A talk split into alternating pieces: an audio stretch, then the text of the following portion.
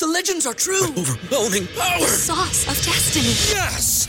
The most legendary sauce has arrived as McDonald's transforms into the anime world of WcDonald's. The greatest flavors unite in all new savory chili McDonald's sauce to make your 10-piece Wick Nuggets, fries, and Sprite ultra powerful. Unlock manga comics with every meal and sit down for a new anime short every week only at WcDonald's. Ba-da-ba-ba-ba, go! At participating McDonald's for a limited time while supplies last.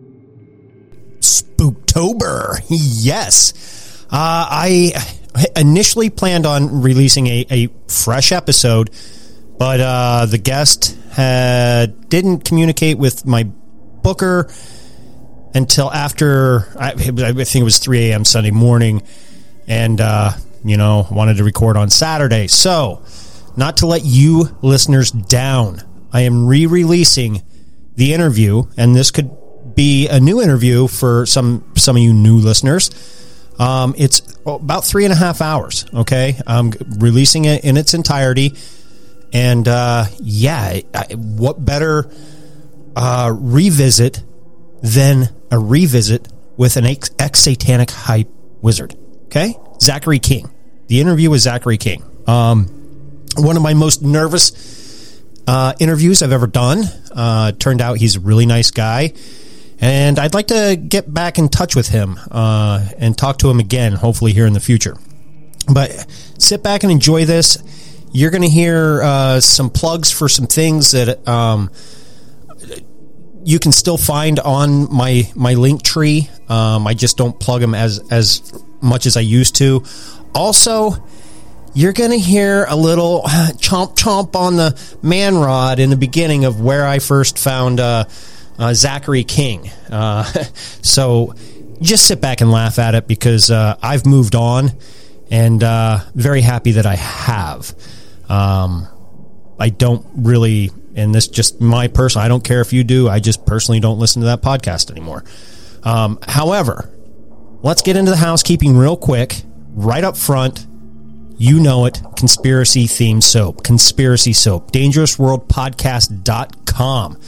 You can get a four pack bundle for $20, or you can buy a one bar pack for $6. Okay? DangerousWorldPodcast.com. Also, uh, we can't forget about Pure Pet Wellness. Okay?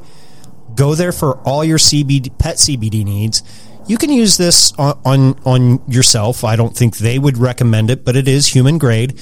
And uh, both soap and CBDs are sourced in America and made in America, family owned and operated. So support us and you support them. And uh, yeah, come on, get some uh, CBDs. These work great for my dogs. Uh, I know Ryan uses them with his dogs. Just go to purepetwellness.com, look around in their site. If you enter Ghost at checkout, you get 20% off your entire order. Okay? Ghost at checkout gets you 20% off your entire order. Now let's get on to Patreon. All right? There is no video for this because uh, you, you uh, I think he explains it. He he has some health issues, so um, he wasn't on video.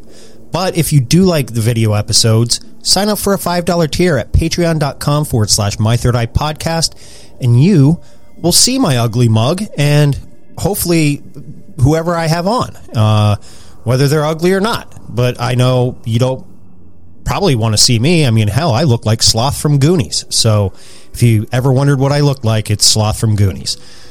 Oh, yeah. What a great movie. Anyway, three, five, and ten dollar tier. Three dollars only gets you the Wednesday episode, so I highly suggest the five dollar tier. Ten dollars, you're a super supporter, and I thank you for the ten dollar supporters that I do have. I thank all of you for supporting. You know that uh, you're supporting your boy over here. I'm trying to grind and do hard work got some uh, things working in in uh, the future. Maybe uh, right now they're just in my head, so uh, maybe I shouldn't have said that, but they're they're in my head and they might come to fruition. I don't know. And uh, yeah, uh, sit back, enjoy this. I love this time of month. I feel bad that the guest fell through, but you're going to hear what it was like being an ex satanic high wizard, or I'm, I'm sorry, what it was like being a satanic high wizard. So sit back, listen to Zachary. You can judge for yourself. Uh, you can choose not to listen. It's up to you. Uh, he doesn't get graphic, but he gets into some detail, and it's kind of it, it, it's a journey. It's a journey, and I know some of the listeners out there have listened to this episode when I first released it a couple times. Might might want to go back and, and listen to this one again because you hear new things each time, and uh, I don't know. It's just an all around great episode. Uh, one of my favorite uh, interviews that I've done. And uh, yeah, you'll hear the nervousness in me, but like I said, it's not every day you talk to an ex satanic high wizard. Okay, enough of that. Let's get into this because it's hump day, and that means it's one step closer to Friday. All right? Enjoy Spooktober.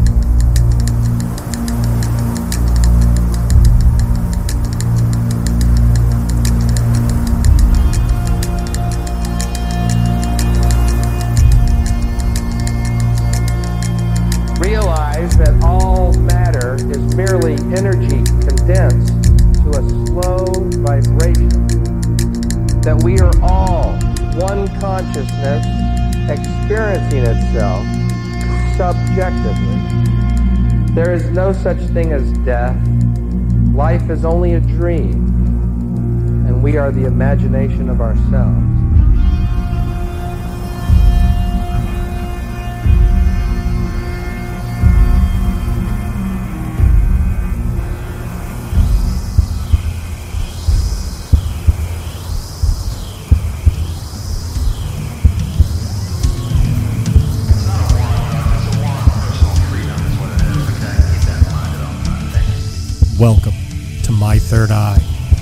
Prying open your thought, truth, and reality, questioning everything and anything from conspiracies, cryptic, spiritual, natural healing, and everything else there is to encounter. Everything we think is not real just might be real. Welcome, Welcome to My Third Eye.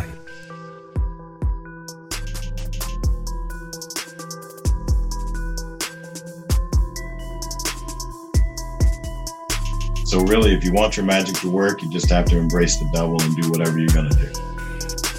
That's what it comes down to. But the way I explained the bands that I worked with, if you were famous previous to 1987, then I may have gone to your concerts, but I didn't sign you. Okay. You were already famous.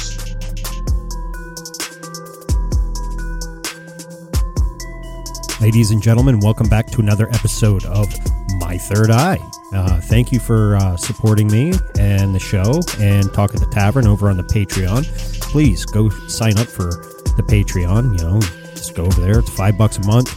Um, doing a little extra here and there, throwing out some bonus episodes, not just Talk at the Tavern. So if you have any ideas on, on different things that you'd like to see over on Patreon, you know, hit me up. Uh, get me get a hold of me on uh, IG or, or email me, uh, mythirdipod at gmail.com. Everything's in my link tree, uh, especially curcumin. Uh, get, hit up Kelly Fitzgizzle on, on Instagram to get the best prices. Also, uh, this episode has been um, a long awaited.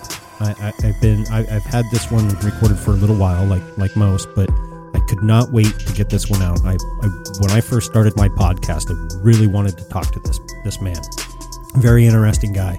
His name is Zachary King, and his story is fascinating but dark. So I, I'm going to give you a little bit of a warning um, it does it does turn out light, but there are some dark dark uh, episodes in his story of being uh, a satanic high wizard. So, having said that, uh, I'm, I'm gonna not run as long on an intro uh, for this one, but I will say again, you know, go follow me on on Instagram, hit up the YouTube you know keep subscribing. We're almost at 500 i can't i can't thank you enough. Uh, it means a lot. Uh, hit me up on on tiktok. I, everybody knows ghost has a raging tiktok addiction. And uh, my third eye podcast now has its own official tiktok account so i haven't posted much there yet but uh, it'll grow and, you know it's, it's hard to keep up with all the socials and, and all these different platforms like telegram and what have you i used to be heavy on telegram and and now not so much anymore. But you know, we'll get there. And again, I can't stress enough. Just go over to Patreon. Hit, you know, shoot me a couple bucks a month. It's it's not much. Uh, you, you, can also cash at me if you want to buy me a coffee or a beer. You know, everybody knows Ghost likes to drink a beer now and again. You know, that's why he does talk at the tavern. So, uh, like I said, cash at me. Everything's in my link tree. I got merch. Hit that button. You know, it's a it's something for now. Uh, hopefully, down the road, it'll it'll morph into something different where I can do have more control of the merchandise. But I will say that the quality is good. I, I bought one of the bucket hats, you know, uh, just to see what the quality would be, and uh, can't can't can't lie, it's it's good quality. Uh, probably one of the better quality bucket hats I've I've had in, in my lifetime. So, uh, having said that, I'm going to shut up and again, thank you. Uh, I can't thank you enough. If you've had an experience, anything, I don't care what the topic is, you can come on and we'll talk. You know, I, am always down. And the further fetched it may sound, the, the better. You know, I don't care. I, this is a judgment free zone. You have full freedom of speech. You know, you can say whatever you want. And again, hit up Apple iTunes, leave me a five star rating and review. Uh, those go a long way. And share the episodes. Just share them with a friend, share them with a family. You know, be annoying. I don't care. You know, get just share, share, share. Eventually, one day, they'll be like, you know what? I'm, I'm, I'm going to check out what so and so said, and hopefully, you know, they like the content and you know the information that we put out over here at my Third Eye podcast. So, having said that, I'm finally now going to shut up and enjoy the episode.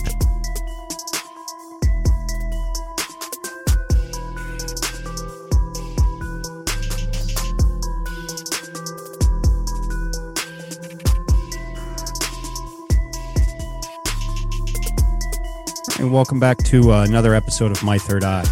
Uh, today, I have a very special guest. Uh, you may have heard him on um, the Confessionals podcast if you listen to Tony Merkel's show. Uh, it was back in the the '60s uh, episodes. Um, I think it might have been episode 62 or 63. But uh, I'm bringing you Zachary King, who is an ex Satanic high priest, and he's going to share his story of what he went through going into that journey and what happened coming out of that journey and where he might be today. So I will turn this over to Zach and let him tell you where you can find him. Uh, I know he's on YouTube and uh, if you want to get a hold of him. So, Zach, how are you? I'm good. How are you doing? I'm doing very good. What do I call you? Uh, ghost. ghost. Yep. Okay. Yeah, because that's a, when, when you first signed your your email like that, I said, "Is that the rock band Ghost?" no, I, I heard that and I'm like, I had to look him up and I'm like, oh, okay, that's Ghost. I, I, still want to go see them. I, I, had the opportunity a couple of years ago and it fell through. Ah, nice. So, yeah, my one friend in Canada, he he he really likes them. I, I hear they've got a, a new a new album out, and and it's literally a new album. They put it out on vinyl. Oh wow! So yeah, my friend Alex, she's uh, the editor of my book. She she went out and got it. I heard it's pretty cool. You don't hear so, uh, bands putting things out on vinyl much anymore. Right, right. So uh, you just gave a shout out to Tony Merkel. That was yes. a good. That was a good podcast. Yes, I like I I, I, listened to that episode uh, personally two times, once or twice with my wife, and then uh, maybe another time with another friend. So that was one of my favorite episodes, actually. Yeah, a lot of people email me that have listened to that show. Awesome. So Yeah, I don't, I don't know what his listenership is, but I've I've received a lot of uh, feedback from it. Uh, he's got quite the quite the many listeners. So he he's a pretty big show. He actually just uh, he's doing it full time now. He doesn't even uh, drive truck anymore, and I believe Okay. him and his family are moving down to Tennessee. All right. I was uh, driving through Tennessee a few years ago, and they have a highway, a stretch of highway that I guess got hit by an, an earthquake or something. Mhm. And so suddenly you'll notice that cars in the distance just disappear. And Oh, then wow. they and then they reappear. You know, you're like, how, what did I take drugs or something while I was driving? Uh, did somebody smoke? Did I smoke a bong and forget about it? right? Well, how is this happening? And then when you get up there, there's like these major dips in the road that just suddenly they're there. Oh, and so you dip, you dip down into this road, drive for 20 or 30 feet, and then you pop back up. oh wow, and- that's crazy. It's crazy when you see it from a distance, and then it's crazier when you go, go into it. You know, it's I like, bet don't you think they should have fixed this by now? uh, they don't they don't have enough taxpayer money. I'm sure they don't. Somebody does. yeah. Didn't go to the road. Nope. So earlier in your intro, you called me a high priest, former high priest. Yes. I was a high wizard. High wizard. I'm sorry. My bad. The the difference. Um, I'm Catholic, so the for those that don't know the hierarchy of the Catholic Church, uh, a sacristan is somebody. The sacristan, the sacristy, is where the priest gets ready to come out and say the homily or the sermon. Okay. So that, that's uh, the sacristan is the person that helps the priest get dressed, that puts on all his regalia and whatever it is he's going to wear. Okay. The high priest in my old coven had that authority. So a Okay. high priest would be the equivalent of a priest in so in in in a in a satanic coven where the high priest is the top position, then that's the equivalent of a priest in a Catholic church. Right. In my coven, a high priest didn't have any authority, so he would be like a sacristan. He's the person that gets the priest ready to come out and do something. Okay. The high wizard is the equivalent of a cardinal. A cardinal is the next step from being pope, but in my coven, the high the the high wizard is never going to be pope. Okay. So he's at the top of his game, but he's not at the top of the game. gotcha. You know, there are people above him, and he can never achieve that level, but he's at the top of his level. I hope I made that more clear and not less clear. Yeah. No, that that makes perfect sense. I uh, forgive me for saying high priest. I don't even know why I was saying high priest because I I knew you were a high wizard at one point. You know what I mean? I I fumbled my words, but I apologize. But you know, you cleared everything up, so that that's always good. I think another another thing to clear up, but I'm not necessarily certain that this is the format, but why not? We're here. Um, a lot of people refer to me as having worked for the Church of Satan, but I think there's two references for the Church of Satan. There's the actual church that's the Church of Satan that was started by Anton LaVey, Mhm. you know, 1966 or whatever it was. And then a lot of Christians and Catholics refer to if you do things that are pagan or Wiccan or satanic, they lump it all into the Church of Satan. Gotcha. Like an overall, you know, it's just an umbrella of the Church of Satan, not the actual Church of Satan. Right. And for some people, that's very confusing. And then other people, I would think that you, for example, would get it. Mhm. Um, so I didn't work for the actual Anton LaVey's Church of Satan, but I did work for the Church of Satan as the the umbrella of it. Gotcha. And the name of my coven was the World Church of Satan, also called Satan's World Church. and you won't find it online. As far as I know, you won't find it anywhere. Hmm. You know, it's like a top secret. It's like trying to find the name of Hillary Clinton's satanic coven. Right. You know, it, it's very hard to find the name of or find it listed anywhere.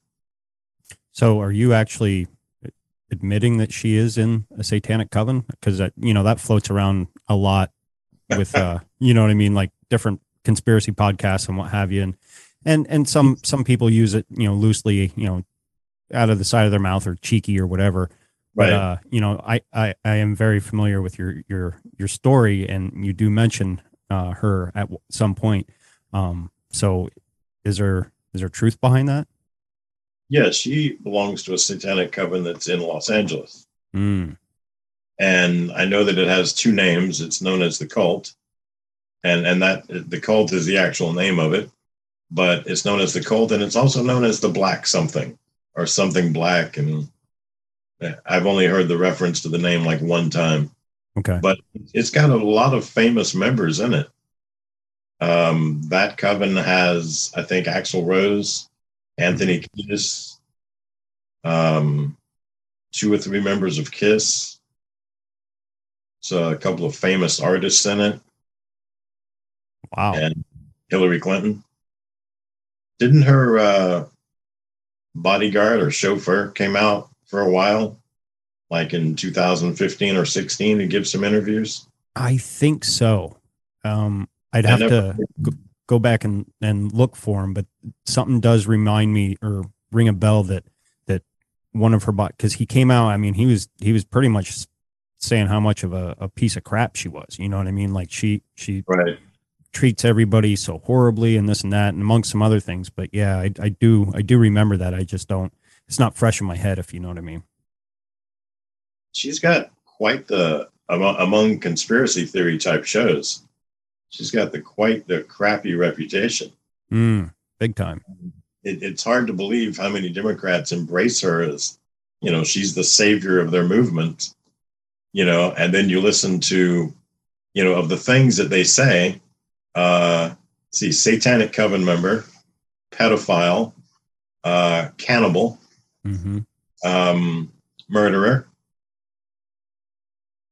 Yeah. I mean, anything else you can think of? Am I am I missing anything? Um, no, I think you hit them all. Um, I'm pretty sure adrenochrome probably comes into that.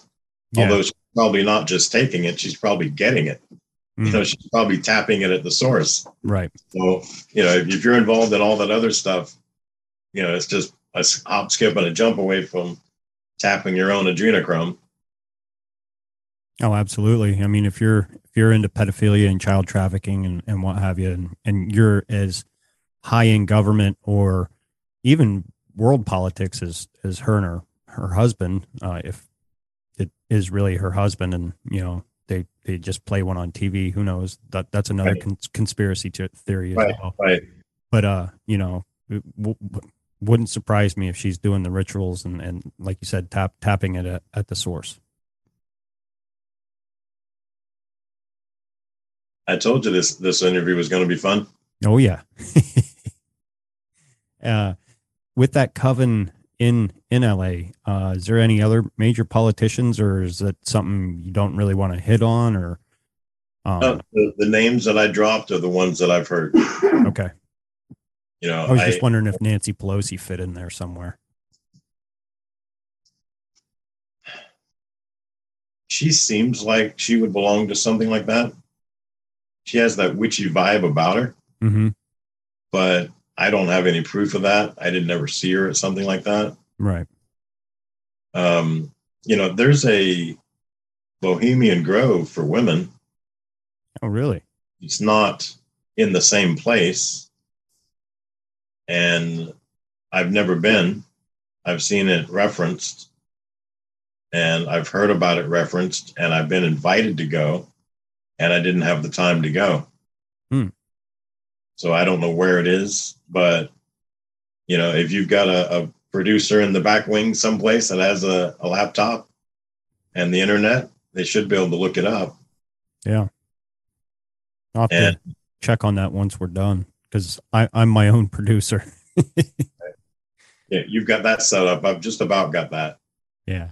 I, I have a person here in the background, but um, she's not a producer. She just comes in and helps me a couple of days a week. Gotcha. All right. So am I supposed to just take the ball and run with it or what are we doing here? Absolutely. You take you take it and you run and and when whenever uh, you you want to pause or whatever, or I, I, might jump in with a question, but uh, yeah, take it away. Yeah, the, your story is super fascinating and you know awe inspiring, and I don't know, I I love I loved listening to it on on the confessional. So I'm I'm just super uh, honored to have you on my show. So, all right. And how long have I got? How long is the show? Uh, you're my only guest today, so you can take as long as you want. Okay. All right. Well, you know, I grew up in the 70s and I was born in 66. I mean, I was born the same year that Anton LaVey's church started. Hmm. That might tell you something. I don't know. um, it's a curse. Yeah. Um, so when I was 10 years old, 1976, and by the time I was 10 years old, I had seen every scary movie that existed up until that point. And I love those movies. I loved um, not just, you know, I mean, I loved Creature from the Black Lagoon and all the Bela Lugosi movies. You know, I love those things, but I loved movies that had magic. You know, if you could do magic in it, I wanted to do that. And if it was a movie that had like something satanic in it, I just thought that was cool. You know, I was grown, I grew up Baptist, and they taught us in the Baptist church that Jesus died on the cross 2,000 years ago, and he defeated the devil then. And the devil is no threat to us now. Uh, he can't hurt any of us. If you're a Christian, you're protected. And that Satan was scared of the Baptist church. Now, the odd thing about that statement is that there's a book in the Bible where Satan attacks God on his own turf. Right. Heaven. In heaven. That's mm-hmm. some balls there. Right. It's like, my balls are so big, I'm going to attack the person that made me what I am on his turf, in his house and he had his ass handed to him by Saint Michael the Archangel. Right. And uh, and kicked out of heaven. Now, it would seem to me that if the devil is not afraid of God, why would he be afraid of the Baptist church? You got me because yeah. most people that uh, do get saved and, and give their you know life to Christ usually um, more often than not, they're the ones usually attacked more from the you know spirit realm than people that that aren't. You know what I mean? Like you know, you you, you hear stories, and you know they're like, "Well, I I turned my life to God. Why am I?" Well, he doesn't like them, and like you right. said, he had big enough balls to go at him in his own home. He's not scared to come at you now. You know, he he wants to get him out of you. You know, right? You know, well, he doesn't attack non Christians because they're already close to the devil. Right. There's no reason to attack them. They're like friends. You know, even the ones that don't think they're satanic, you know, it, it's like Jesus says, if you're not for us, you're against us. You know, so either you're with God or you're not. And those that are not, he's got no reason to attack them. You know, he's already sucked them in with new age religions or tarot cards or psychics or what you know ghost huntings or whatever it is that he can use to get you away i mean even if you look at the people that are so into ufos most of them don't go to church right you know that's their church ufology is their church so you know and and he's basically already got them so I'm growing up Baptist, you know, and I'm hearing things like that. And my first day of school in the fifth grade, you know, I'm 10 years old, and this kid says, Hey, meet me in the bathroom at the first break. Okay. That little naive kid. No one's ever told me not to do something like that. So sure, let's do that. So the first break, it's 10:20 in the morning, and I walk in the bathroom and there's like 49 other kids in there, boys and girls, just milling around. And they tell us that we're going to turn out the lights, which this was a genius system, by the way. This this impressed me right off the bat because we were in a brand new building and they had this new light system and only a teacher could come in there and turn on the lights because it took a special key. Mm-hmm. And this kid figured out that if you stick a paper clip in there, you can turn the light on and off. And it was like, oh, he's a genius. so 10 years old, you know, no internet back then. So, you know, we're not as bright as all the kids now. Right. So um, we're going to turn out the light. We're going to chant a phrase into the mirror. And if you do it right, the spirit of a burn victim will show up in the mirror. Now, it's the Bloody Mary game for, I'm sure most of your audience knows about the game. Mm-hmm. And, you know, for those that really know about the game, if you go to the Halloween store, which is owned by Spencer's, comes out every year at Halloween, it's open for a couple of months. They sell the Bloody Mary mirror in there.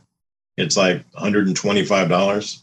Oh, you wow. push button, and at first you see your face, and then you push a button and you hear the chant, and then the scary face appears off in the distance and comes at you super fast and ends up like right in front of your face in the mirror with, with a hideous scream. Hmm. You know, it's designed for you to put it like on your front porch when the kids come up for trick or treating. Right. So um, we're going to do this chant. Now, it turns out that this is actually a spell, and that's not the spirit of a burn victim, it's a demon. But we don't know any of this stuff at that point. You know, we turned out the lights, we did the chant, face appears, and 49 kids run screaming out of the bathroom. Mm. It's like a mad dash to get out the door. Now, one child, we'll call him an idiot, and we can say he's an idiot because it was me, stayed there and thought, this is the coolest thing ever. I said this phrase. We said it 11 times, and this face appeared. I made that happen. Now, little sidebar here. This is how dumb I am as a kid. I don't realize that if I'm seeing it in the mirror, it's standing next to me. Oh, yeah. It's not in the mirror, it's a reflection standing next to me. But I'm too dumb to realize that. You know, this is something you realize when you're older looking back. It's like, oh my gosh. You know, it's like to, to make a spell happen, to make it real, to make to make you actualize your spell, you need repetition, intention, and demonic presence. So if your spell works, congratulations, you have a demon present. Hmm. If it doesn't work, you don't have a demon present. Well, I obviously the demon was present, it was standing next to me, which meant it was with all 50 of us kids. And then it lost 49 of them, and the dumbest one stayed in the room. so we started doing that like every day. And then eventually notes got sent home because two kids got really badly hurt. In their attempt to flee, they got trampled by the other students. Hmm. And I'm talking like broken arm, broken leg hurt. And so the school didn't want a bunch of lawsuits. So they sent notes home that said if your child is caught playing this game, they'll be suspended for three days. I had to take that note home to my dad. And my dad had been a sniper in the Marines back in 1950. And he was kind of uh, rough and tough. And he was like five nine and oh my gosh, at one point he was probably over 300 pounds. And, uh, you know, me being a tiny kid, small for my age, he was a huge mountain of a man and very gruff and usually had a cigar hanging out of his mouth. And, you know, my mom wouldn't let him smoke it in the house, but it was always in his mouth. And uh, had to come into the den, you know, at dinner time and give my dad the note and stand there and wait for him to read it, sign it, and give it back to me. And in his normal loving tone, he said, Have you been playing this game? Being terrified of my dad as I was, I told him the truth. No. Right. So uh, I took the note and took it back to school the next day. And then, you know, kids were still playing it in the bathroom at school. But, you know, if I was suspended for three days, I wouldn't be here to tell you this story now. So I started playing the game at home. Let's just bring the danger right in the house. so, yeah, not the smartest tool, remember.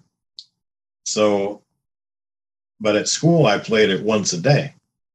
Now that I'm at home, I get up in the morning, play the game, go to the bathroom, play the game, wash my hands, play the game, brush my teeth, play the game, wash out my mouth, play the game, dry off, towel off, get ready to go out, play the game one more time, go out, have breakfast, come back in, play the game, brush my teeth, play the game again, leave for school. When I get home from school, my brother's home, no one else is home. I'm going to play the game 25 times before I eat. After I eat, I'm going to play the game another 25 times. I'm going to go in and take a bath. By the time I've gone to bed at night, I've played the game at least 50 times that day, every day. Wow. Every time I play it, I see the face. I'm feeling on top of the world because all I got to do is chant a phrase in the mirror a certain number of times, and they get this thing shows up every single time. Dumb as I am, though, again, not realizing 50 times a day, I've got a demon standing right next to me. Hmm. So I'm uh, I'm doing that, and then at the same time as that, I'm playing Dungeons and Dragons, and I am always the wizard or the sorcerer in that. You know, and magic works there, but I mean, come on, to make your magic spell work, you know, all you've got to do is decide I want light in the cave, I need to roll a 16 or higher with this 20 sided die. And if I get it, bam, your magic trick works. That's not magic. Right. You know, but in the game, it feels like it is. I mean, it, we, we basically did LARPing in a, in a small room because we would come in dressed in the costumes of our character and you would act out every scene in that small room. If we would have known back then that you could do LARPing out in a big field with, you know, everything set up the way they do it now, Mhm. we'd have totally been into that. Oh yeah. And I, I'm missing a foot now and I'm blind. If I could do LARPing in a wheelchair, I would so be into it. It Oh, just yeah. seems like it seems like a lot of fun. so I'm doing I'm doing all this, and then it finally just finally it, it just kind of clicks one day that I wonder if I could do magic in real life. You know, my my Baptist preacher told me that magic wasn't real; you couldn't really do it. And my parents said the same thing that magic is fake, it's just theatrics and stuff that happens in movies. Somehow, my Baptist preacher and my parents had missed 33 verses in the Bible where God tells you not to do magical things. Like, why would God tell you not to do something if it was impossible to do it? Right. Like, if you couldn't lie, thou shalt not lie would not be in the Ten Commandments. If it was impossible to kill somebody, thou shalt not kill wouldn't be in the Ten Commandments. So if it was impossible to do magic stuff, why would God say don't do it? hmm But apparently, my Baptist preacher and my parents hadn't read all those verses. So they're telling me that, and I'm thinking, you know, I've already proven my parents wrong before and other stuff. Maybe this is one of those times. Maybe magic does work and they don't know about it. Maybe this is something I could really do. So I set about to do a magic spell, but I, I wanted to research them because what do I want out of life? Well, I don't like that pop quiz I get every Friday, but I could prepare more for that. I don't want to hurt that teacher. I don't like PE. I'm a little fat, nerdy kid.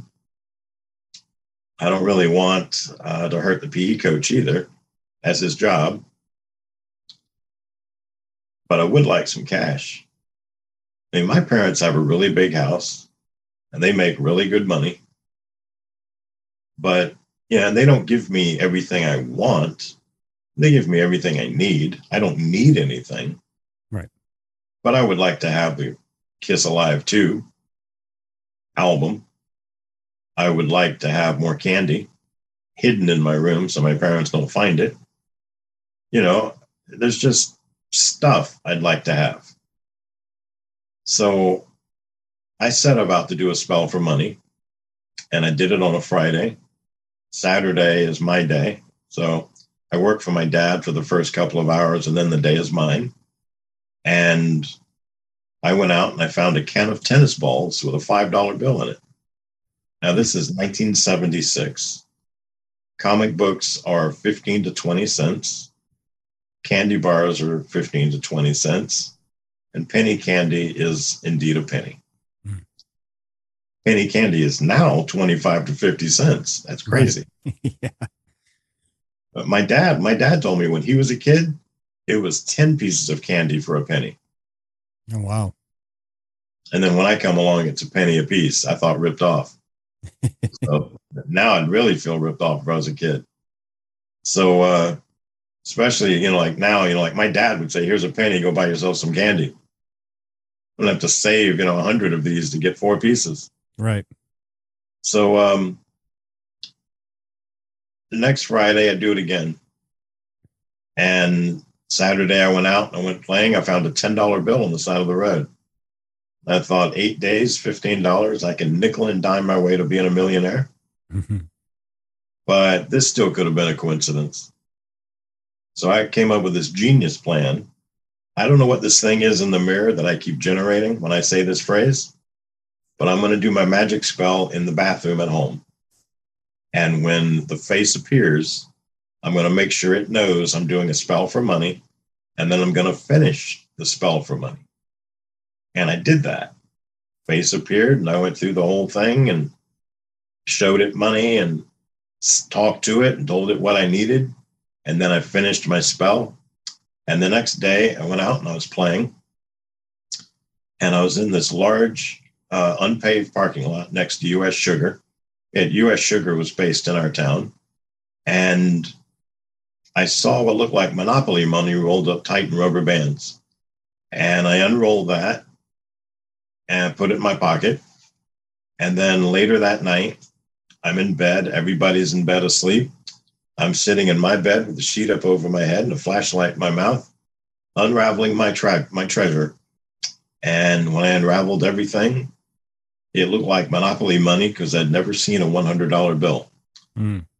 And when I unraveled all of them, I had 10 $100 bills. So nice. I'm 10 years old worth a thousand dollars. Uh, for those of you that don't know, in 1976, that would be worth about six thousand dollars now. That's a lot and of it, money for a kid. And it, if you wait another couple of years with inflation going the way it is, it might be worth about ten thousand dollars. Right. But uh, yeah, I mean, imagine being ten years old having that kind of money, and your favorite items are dirt cheap. Mm-hmm. So, you know, I'm thinking I'm on top of the world. You know, in, in my child mentality, I'm thinking 220 days, I got a Lamborghini. Mm-hmm. Three years of do, three years of doing this, and I'm a millionaire. Now, as I, I said in a talk recently, I was in Washington, D.C. Uh, about a month ago, and I spoke six times. And I, um, in Washington, Maryland, and West Virginia. And um, I said, I was thinking of this from a 10 year old's perspective.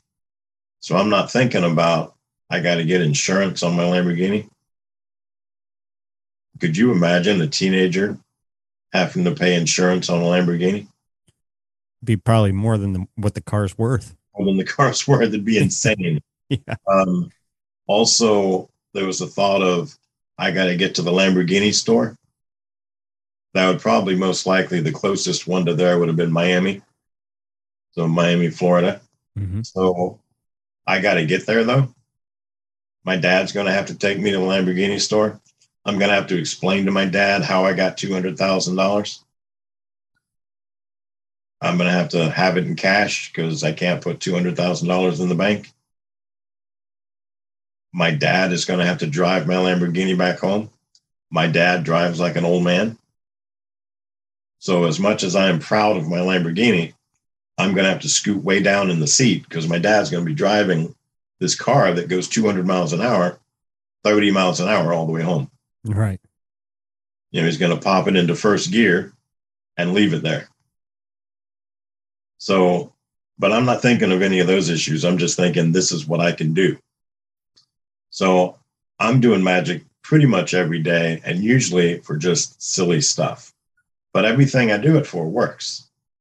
And I mean, no matter what, I mean, even I'm not prepared for the pop test on Friday. I'm going to do a spell so I don't have to take it. And then suddenly we go in and we've got a substitute teacher that day. No pop test. You know, could have been a coincidence or it could have been magic, you know, but I'm not taking credit for it because I don't want anyone to know that I'm doing this stuff. I just want everybody to think I've got good fortune. Positive stuff is constantly happening to me. You know, sometimes I did it, sometimes I didn't. Most of the time, it took me a long time to run out of that money. I had that money for probably a couple of years. And, you know, I just always had stuff that I wanted. I had a closet in my bedroom that was bigger than some people's bedrooms. And so it was always full. My parents had it stocked full of clothes. It didn't just have my clothes, it had some of their clothes in it because my closet was bigger than anyone else's closet in the house. And so there was shoes that went from one side to the other. So every once in a while, I would throw away a pair of shoes that I didn't like that was in there and replace it with a pair of shoes that I thought was really cool. And my parents didn't even notice. You know, they're like, you know, well, you know, one of us must have bought them or he bought them at Goodwill or something like that. They didn't know that I had my own treasure trove of cash. When I was 11 years old, I became the victim of a sexual assault at school at the hands of a female teacher. Now, back when that happened to me, you never heard about it anywhere. No. Now it's like on the news every week. You know, it's like every week there's a different teacher that gets arrested for one or two students or the entire classroom or, you know, or whatever. I mean, the last crazy one was like a couple of months ago, you know, and she's like scoring boys left and right. Right. You know, and people are like, oh, those kids are so lucky. And it's like, no, they're not. I was the victim of that when I was 11. That's not luck. That's uh, that's bad luck. It's extremely bad. It's a horrible situation. Um, I had not been taught anything about sex when I was a kid, and you know, it was a horrible. You know, I I didn't know what was going on. I, I knew that this isn't supposed to be happening. I don't think. Right. I've never been warned against this, but this doesn't feel right. And I'm in I'm in the boys' bathroom. I hear a noise in there when I walk in. I got a note from class so I could go to the bathroom. It's in the handicap stall. So I walk all the way down there. I look underneath. I don't see any feet under the stalls. So I walk down there and the door is not latched. And I open it and there's a woman sitting on the toilet with her feet pulled up off the floor and feet folded on the seat underneath her, basically. Her skirt is up around her waist. She's masturbating, but I don't know that's what she's doing. I also have never seen a vagina and had no idea what that was. Right. She didn't have a penis, and I was just shocked by that. And so this is what a girl has apparently, but I'm 11 years old. This isn't computing. Nothing she's doing is making any sense to me. Like to me, it looks like she has a wound and she's sticking her fingers in it. Right. And I'm like, just, I, I don't know if she's okay or is she wounded? Is something wrong? And then she has me step more in and lock the door behind me. And I do that. And then she calls me over to where she's at, undoes my pants and pulls them down, uh, services me orally, and then has me lay on the floor and she gets on top of me. And this whole time, I'm like, I'm, I don't know. Is this okay? Am I doing this right? Um, what are you doing? You know, and she just tells me to be quiet. And then when she's done and I'm done, then, you know, she makes sure that I'm okay. She cleans me up, pulls my pants up. We're all done. And then I forgot to go to the bathroom. And then I went back to class and I still had to go to the bathroom. But now there's nothing I can do till the class gets out. Plus, I was down there for over a half an hour. So when I come back, teacher makes fun of me in front of the whole class. You know, and the whole class laughs at me for, you know, taking so long. And uh, her saying something about you must have had crazy diarrhea or something like that. And uh, so then that was so traumatizing to me. But she had told me that if I told anybody, I'd be expelled from school. It was my idea and I wanted to do it. If I told my parents, I'd be dis- disinherited or kicked out of the family and that I would probably end up going to prison. So, and I'm 11 years old. I'm thinking she's a teacher. She's not lying, Right. you know, so I can't tell anybody. I've got nobody I can tell. And I already found out from a previous experience that if you tell the counselor, they tell your parents. Hmm. So I can't tell the camp the counselor. I can't tell any of the teachers. I can't tell my parents. If I tell the cops, I'm the one that's going to go to prison. So I've got nothing I can do. There's no one I can tell. So I dive further into magic because that makes me feel like I'm 10 foot tall and bulletproof on the top of the world. So I dive further into that. Now, going back to when I was 10, we used to play D&D all the time. There was this kid that used to play D&D with us.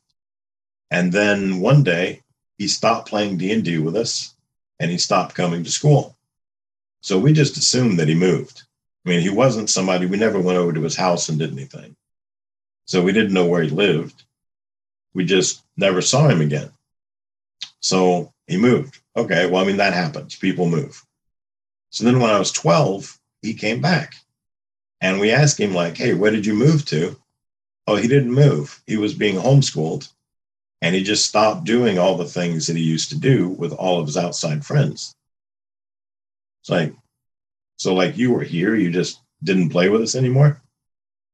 You know, it's like we kind of felt insulted by it. You know, and he was like, Well, I was having a lot of fun with this group I was hanging out with. And I was having more fun there than I was with you guys. So I just stopped hanging out with you guys. You know, it's like, well, why are you back now? Did they leave you? He was like, no, they just thought that I should come back and invite you guys to join us. So he tells us about this group being they play D&D campaigns every weekend, but they also believe magic is real. Well, I know magic's real. So, all right, I'm going to go check them out. So, you know, my house, we have like a 25 inch TV, you know, and it's one of those console things that sits on the floor. So, I mean, people today, anybody that's listening to your audience that's 25 or younger is probably like a what? Yeah. I remember having those TVs.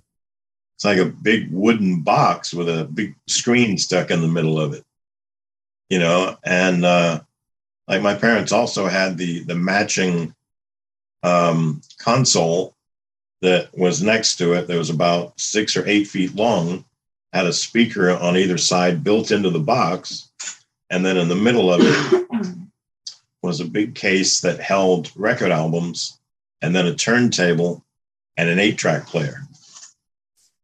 And that thing got hella loud. You could play that thing so loud you could hear it outside. Yep. And uh, I can't imagine what my parents paid for all that back then because that stuff was really expensive.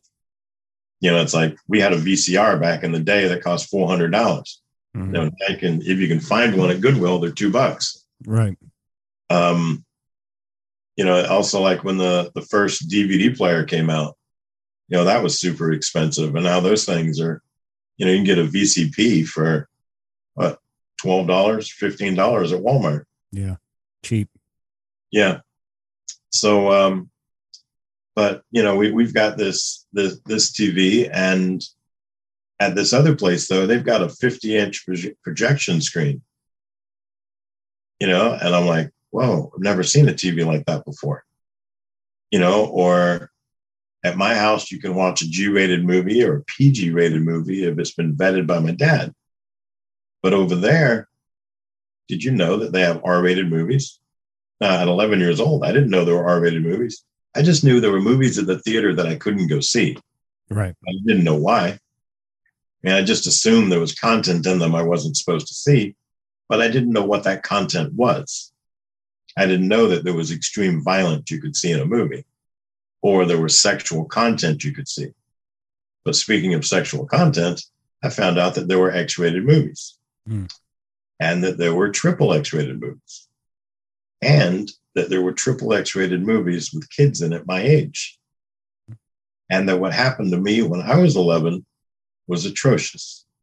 And that should have never happened to a child of any age Right. that didn't want it to.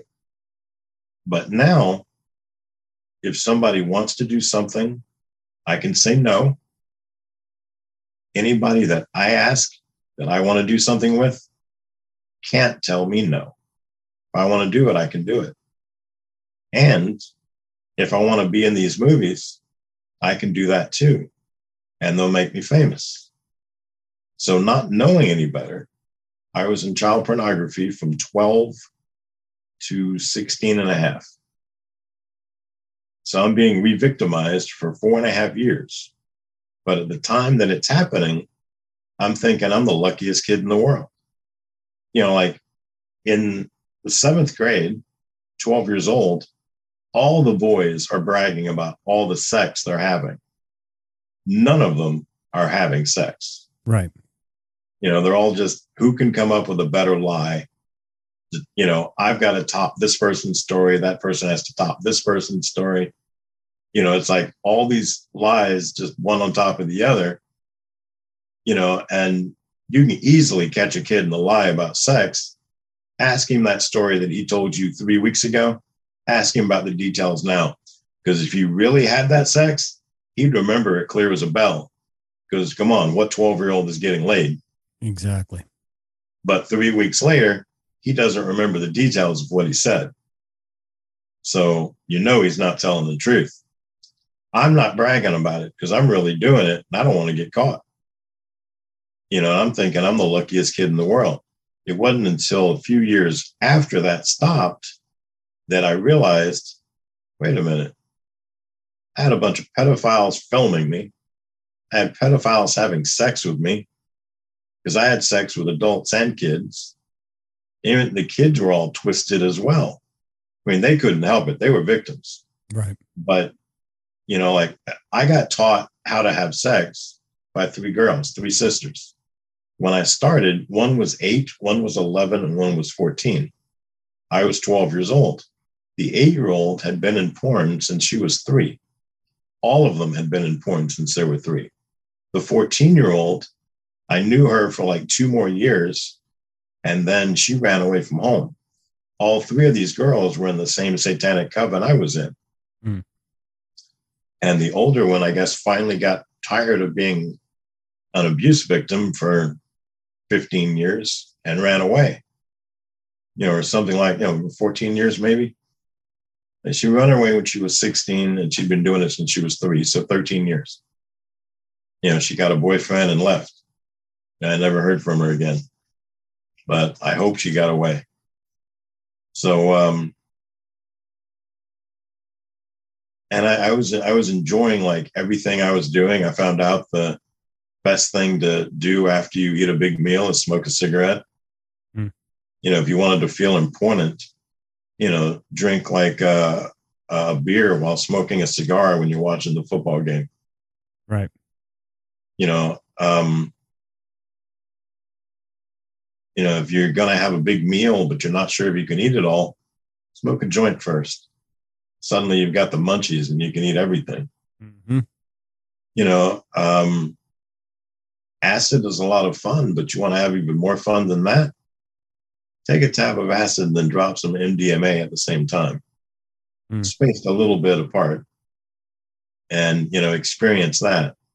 You know, and that became like one of my favorite things to do. It's called candy flipping.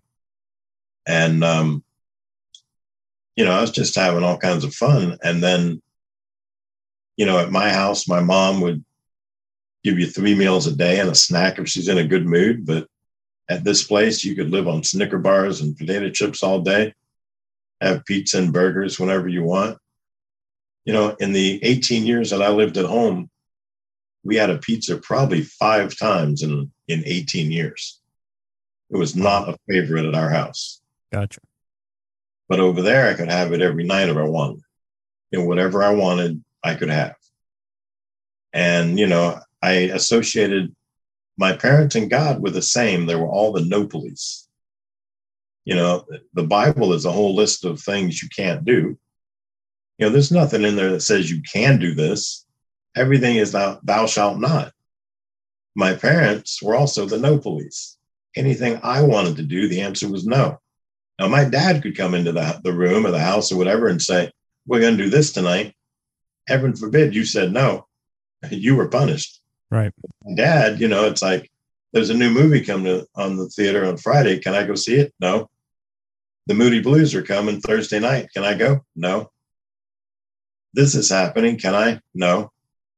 Dad? No. Eventually, you just look at my dad. No. so, uh, you know, but over there, anything I want to do, you know, it's like this movie's coming out. Can we go see it? Yeah, we're going to go see that on Thursday night in the afternoon, but at night we're going to go see the Moody Blues. You know, my first concert was Blue Oyster Cult opening for Kiss, 1978, West Palm Beach Auditorium. Also nicknamed the Leaky Teepee because it's shaped like a teepee, and when it rains outside, it rains inside. Gotcha. So really cool. I mean, seeing Kiss at 12 years old, that was like a religious experience. Oh, I bet. So I mean, original four members, smoke, lights, mirrors, explosions. It was a lot of fun. So I'm having I'm having a grand experience.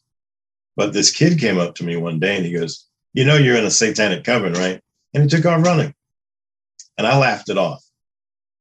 But you know, a couple of weeks later, it kind of got to me. You know, every day for two weeks, it was like, "I'm in a satanic coven."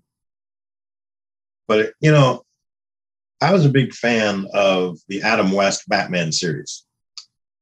And if you remember that show, when the bad guys were on the screen, the screen was tilted Yes. because they were crooked. And then when Batman shows up, he's upright and the screen is upright again. And when you watch the old westerns, the bad guys wore black and the good guys were white. Mm-hmm. Even if it wasn't the full outfit, the cowboy hat was black or the cowboy hat was white. And when the bad guy's on the screen, there's creepy music. And when the good guy's on the screen, there's uplifting music.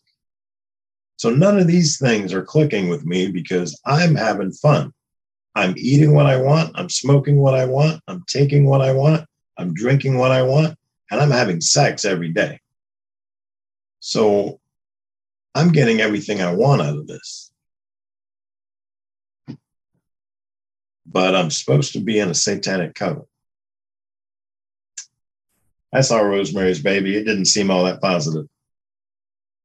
No. So, yeah, so I went up to an adult that I trusted and I said, Hey, you're going to laugh, but I heard this was a satanic coven. Crazy, right? And he said, It is. And my heart sunk into my stomach. And I said, Am I a member? No. Would you like to be? I see, now this is the moment of truth for me because so many people now ask me, why would you possibly want to join a satanic coven? I mean, clearly Satan's the bad guy. Well, when you're an adult and you have discernment, and now you've read the entire Bible, and now you're a Christian, Satan's the bad guy. But when you're 12 years old and you're getting drunk whenever you want, and you're smoking weed every day, and you're smoking almost every day, and you're getting laid almost every day, and you're eating whatever you want every day, who's the bad guy again? Right. Especially when you're 12 years old. I mean, that Right. you're in heaven. You know what I mean, you're the king of the my world. Parents, my parents are telling me everything I can't do, and everything they're telling me not to do is everything this satanic covenant is telling me is okay. Don't tell your parents, and you won't get in trouble for it. You know, if you read the the Ten Commandments, you'll see everything that you're doing is stuff you're not supposed to be doing that God says not to do. So, God is the no police. My parents are the no police. Satan's supposed to be the bad guy, but he's telling me I can do everything. I think I'm going to walk over here with this guy with the pointed tail and the horns on his head because he's saying yes to everything I want to do. Right. Why wouldn't I? I was like, what do I have to do to join? You know, and he says, well, there's 13 steps to being a Satanist, and you've done almost everything already. The only thing you have left to do, I had to slice my left thumb and bleed onto a document. It's a five page document and that has signature lines in three places. The blood of Jesus washes away all sin, but not mine. And I signed my name to that. Jesus died for everybody, but not me. And I sign my name to that. And the final page, I agree to sell my soul to the devil. And I sign that. Now, when I'm in my talks, I usually have an assistant sitting next to me. And I ask them what kind of car they drive. And whatever it is, I then ask the audience, how many people here can legally sell me their car? Nobody puts up their hand. And I say, why not?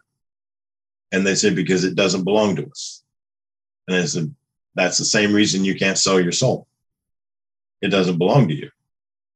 And you may have heard that God died for you. Jesus paid the ultimate price for your soul. You can't loan it, you can't lease it, and you certainly can't sell it. You may have heard Satan's a liar.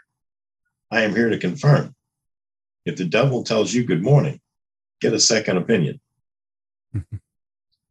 but at 12 years old, you were not the sharpest tack. You were more like the round marble in the box of tacks. Oh, yeah. You know, I officially signed the document when I was 13. And as you know, every 13 year old knows it all. Oh, absolutely. I knew everything at 13. Right, right. Well, we are the most brilliant people in the world. We could have solved every economic crisis that's ever come along, every relationship issue. Uh, you should have just made all of us president and the country would be fine. Right. Actually, the way the country is right now, I think there might be a 13 year old in office. And I, I fully agree with you. and 13's being generous. And that's my phone on mute. it was muted, so it wouldn't do that during the during this interview. So anyway, um, I agreed and I signed all these places. Uh, the meeting took place. You know, we, I would do sleepovers all the time, and so the sleepover is happening, and we have about our coven was pretty big. It had 120 to 150 members at any given time. Uh, there's a large meeting room. Uh, there's a bunch of women, um, a bunch of people in the room, and I get baptized. I'm in a white robe, signifying I'm losing my innocence, and I am baptized in a vat. It looks like a skull's head upside down and it's um, a vat of human blood, pig's blood, and human urine, Mm. full full submersion. Sounds pleasant, right? No. It makes you want makes you want to run out and try this today. Oof. Oof. I didn't get any in my mouth, and uh, then you come out and you go into another room and you take a shower, and uh, you come out in a black robe with the cowl raised, and it signifies that you've been baptized into a world of darkness. You come into the room and you sit in a chair, and they hand you a wheel with a crucifix in it. You spin the crucifix upside down, signifying human sacrifice. You put your arm, you put your hands on the arms of the cross, and they read off the document you read, you signed the night before. And then at the end of that, you break the arms downward, and that's denouncing Christ. And what you're left with looks like a peace sign. And then they take the document and put it with this and use twine to connect it all. And they say this goes into a vault where it will stay for the rest of your life and that your soul is tied to this document. And then I guess when you die, they burn this and signifying that it's burning up and you're about to be burning up.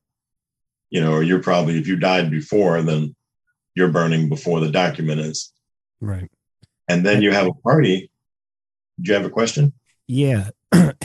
Is that kind of maybe how the peace sign was, you know, introduced? It could that be like a, you know, like a psyop, you know, hey, draw this, this is a peace sign, but really um, by you drawing it and using it, you're you're denouncing Christ. Well, I don't know how long that ritual has been going on. And I, I honestly don't know how long that's been around. I know that the the nuclear symbol is also the peace sign. You know, if you look at the the nuclear, you know, it's a circle with the, the shapes in it. Mm-hmm. But if you stand back and look at it, it's a peace sign. Now the peace sign was big back in the '60s. Right. I don't know, but I don't know the origin of it. Gotcha. No, I just it, I, I don't know why that popped in my mind. It's just you know when you were describing it and you're like you know when you, when you break the arms down, it you know looked like a peace sign. I was like, well, wait a minute, what if you know what if they just ran like this psyop on everybody and fooled them into to you know writing this symbol down and obviously you know you're familiar with magic uh, you write it down everybody's using it and it's ultimately giving you know power to satan or whatever and people don't know because they're they're not they're not denying it you know what i mean so it is giving them power Right. That's a possibility. I had I had not thought of that. That's a good point. yeah well thank you sometimes sometimes they just come to me i guess i don't know You ever think maybe when that happens, that's it's not you, maybe it's your guardian angel or the Holy Spirit? probably it yeah it, it it's something other than me i know that Yeah, there's many, many times I come up with a genius idea and I'm thinking that could have happened. I'm 55 years old. It took me 55 years to come up with that. That Right. was that couldn't have been me. Because if it was me, I would have thought of that earlier. You know, it's got to be something godly. Right. Although I have noticed that sometimes you come up with a brilliant idea, and I tell people this I say, if you come up with a brilliant idea, give God the credit and then do it. And if you do it and it blows up in your face, claim it.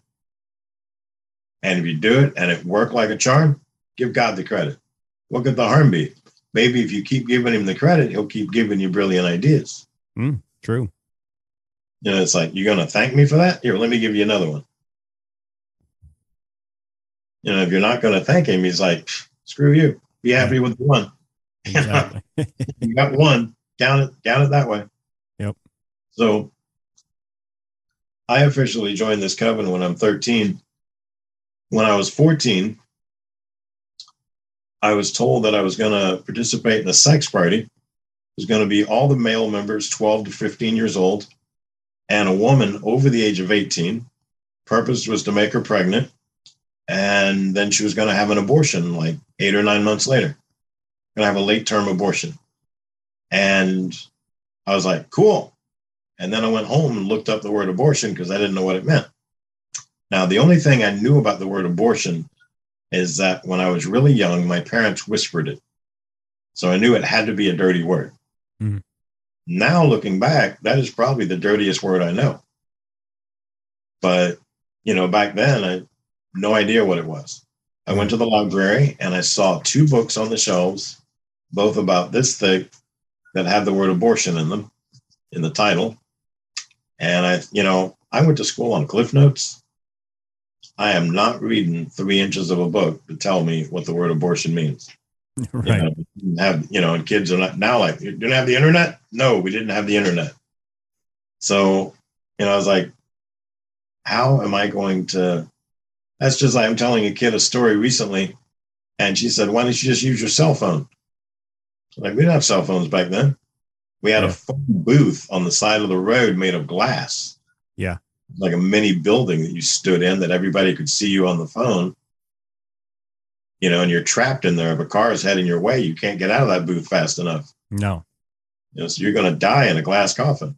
no, those doors didn't always open properly. Right, right, right. Sometimes it didn't open. Yeah.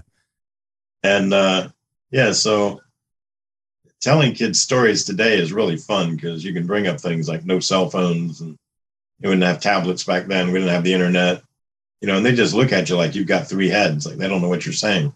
Hmm Like, you're like you're not even speaking English at this point. So I went up to an adult, you know, and I said, Hey, you know, I heard I gotta do an abortion later. I, I don't know what that means. And he goes, Oh, you're you're killing a baby in the womb. My jaw just dropped. I was like, Is that legal? He goes, Oh yeah, in the womb legal, out of the womb murder. Okay. So I practiced with a ball of Play-Doh and an orange or an apple and a scalpel.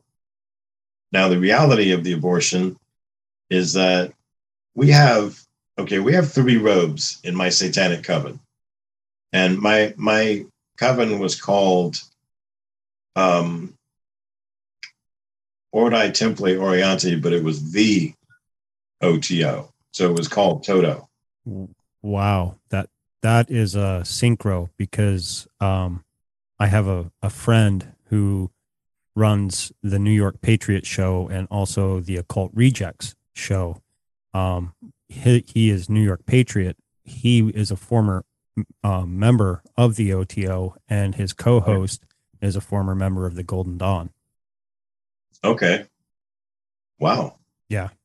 The Cult Reject Show. That you need to send me the link to that. I'd like to listen to that. Yeah, I will. Uh, they they break down a lot of cool stuff. Uh, one of my favorite mini series that they did. Uh, well, there was two. One was uh, they did a six or seven part series on uh, Quetzalcoatl, and then they did um, a five five or six part series on the Scarlet Whore, um, which were really good. I mean, these guys really do their research and you know that try to explode basically expose you know the world's you know these secret orders and, and what they do and, and you know the sigil magic and everything that else that you know goes into it that people don't realize they're they're seeing on a daily basis performed right in front of you on on your black scrying mirror called a, a television you know? Right. Or um, how the people don't realize how many magic acts happen at the Super Bowl. Mm, yes every, halftime show. yep You know, people, you know, it's like, I think one of the, there's one that happened in, it wasn't a halftime show, it was like an MTV Music Awards. And it was uh, Katy Perry performing Dark Horse. yes and she does like an entire magic act there.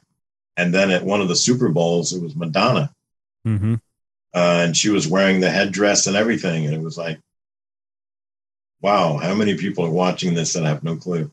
Yeah. In fact, I think they actually they I forget it might have just been an episode, you know, not a not a miniseries, but they touched on that Katy Perry thing. Um actually they might have touched on it uh when they were doing the Scarlet Whore that she was representing the Scarlet Whore during during that um that performance or whatever. I mean, yeah, I'll definitely send you the link. Uh I, I think you'd really enjoy uh listening to their program. I know New York Patriot wanted to reach out to you and email you. I don't know if he has yet, um, but I don't I- think.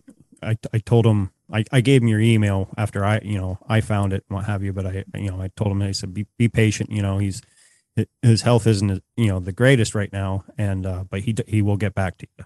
And he's like, okay, but he gets real busy and sidetracked. So I I don't know. I'll I'll, I'll message him again after after we we get done and and what have you, and just to remind them. But yeah, I'll definitely send you the link to their their podcast. How long has the uh, the other one the the rejects the The occult rejects have been going, I, I think, about close to a year now. okay They, it's funny because they kind of met. They were both guests on a podcast, and then Lux reached out to New York Patriot and was like, "Hey, why don't we team up and do a podcast and expose all this?" And then that's then the occult rejects were born, and, and now they now they're on to awesome things. So, Can you hand me one of my Nepros? Yeah. So um, I I did the. Uh, well, I thought she was just going to hand it to me. Sorry, I'm making gestures for no reason. Yeah. Um, Sorry. I had to- now you're fine. I feel my blood sugar dropping too low.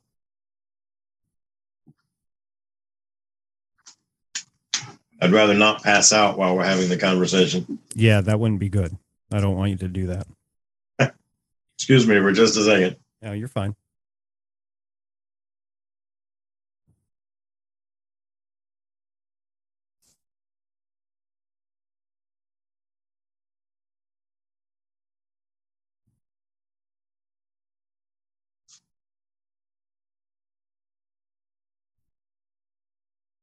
Oh, these protein drinks are awesome. so, went over and had my sex party. And then, um, oh, going back to the robes. So, we have the white robe is the initiate. You only wear it one time, and it's when you're showing that you're wanting to join the covenant and you get baptized and all that. Uh, the black robe is what most people wear hmm and it's a black robe with a red inverted pentagram on the chest. And then there's a red robe with a black inverted pentagram on the chest.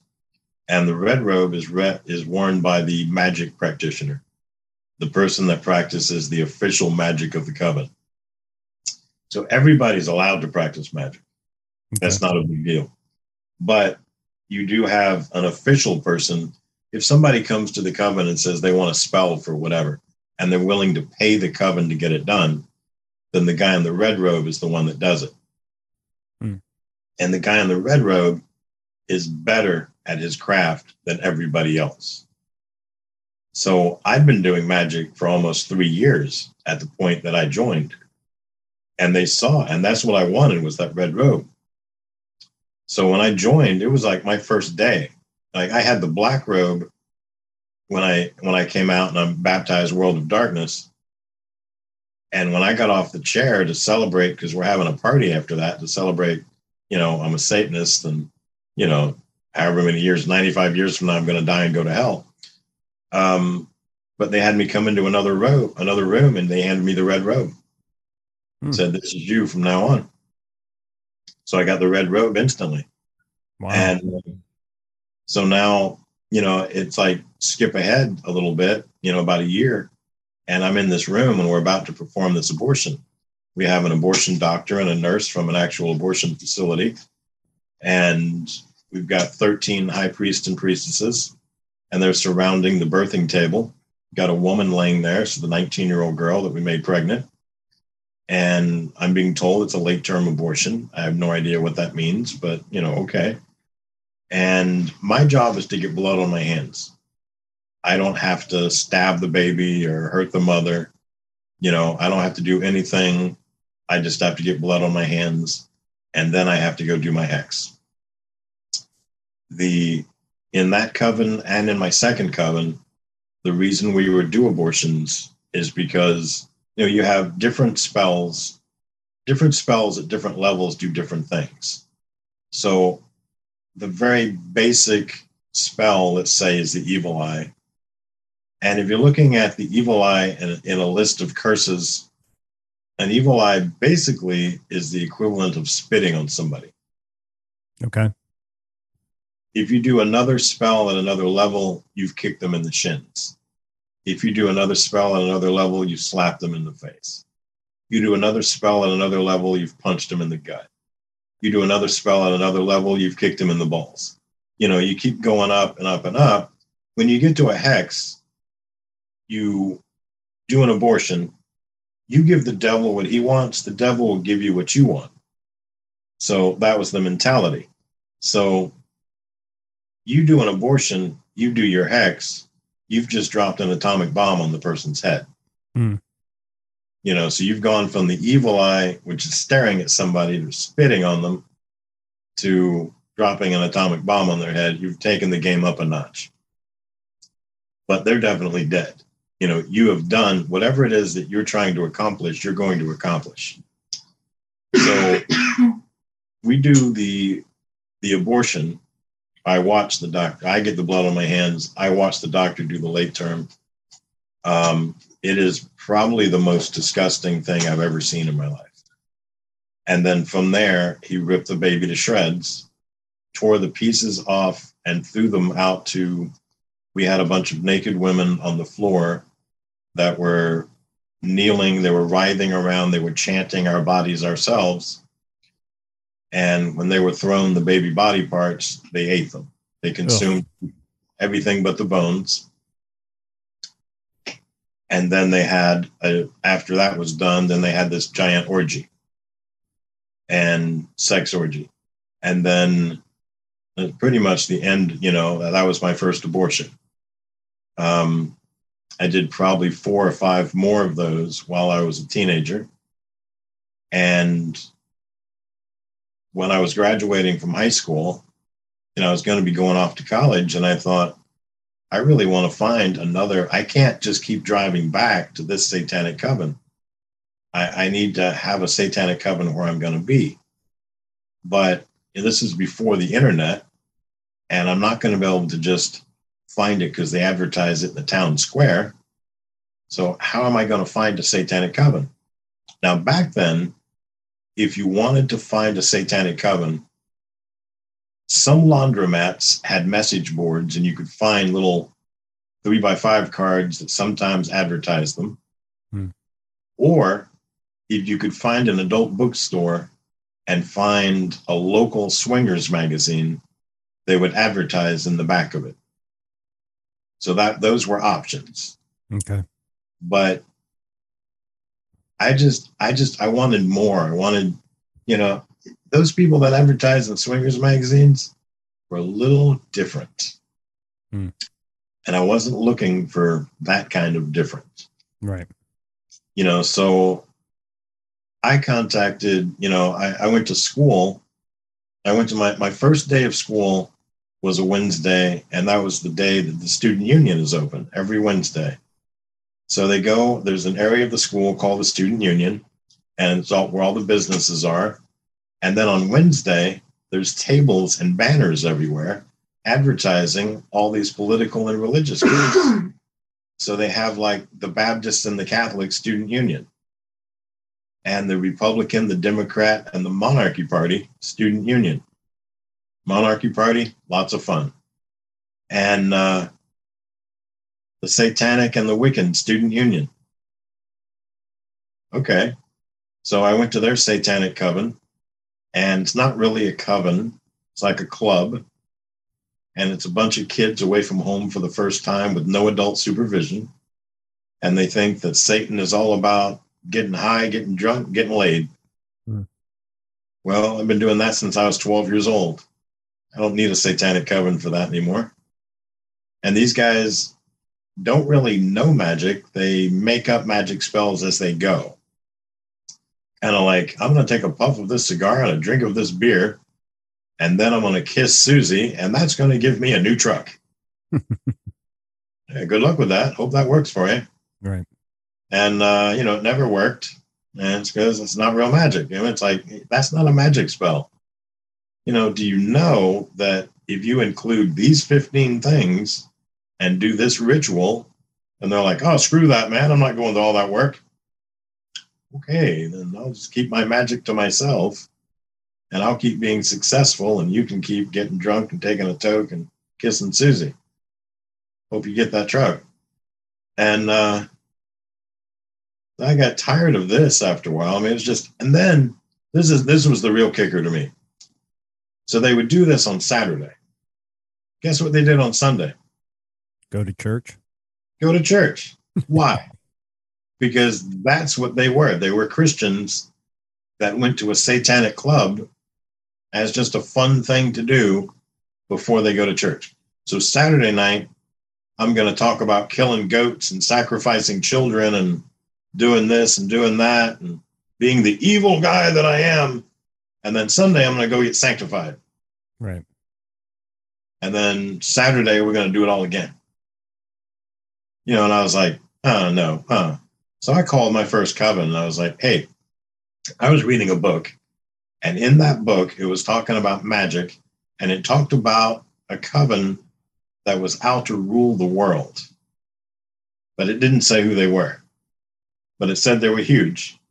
And it mentioned a place called Bohemian Grove. What can you tell me? And do I have to find Bohemian Grove to join? No. There's a group near you.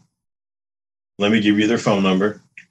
Call them up, tell them this phrase, and they'll hook you up.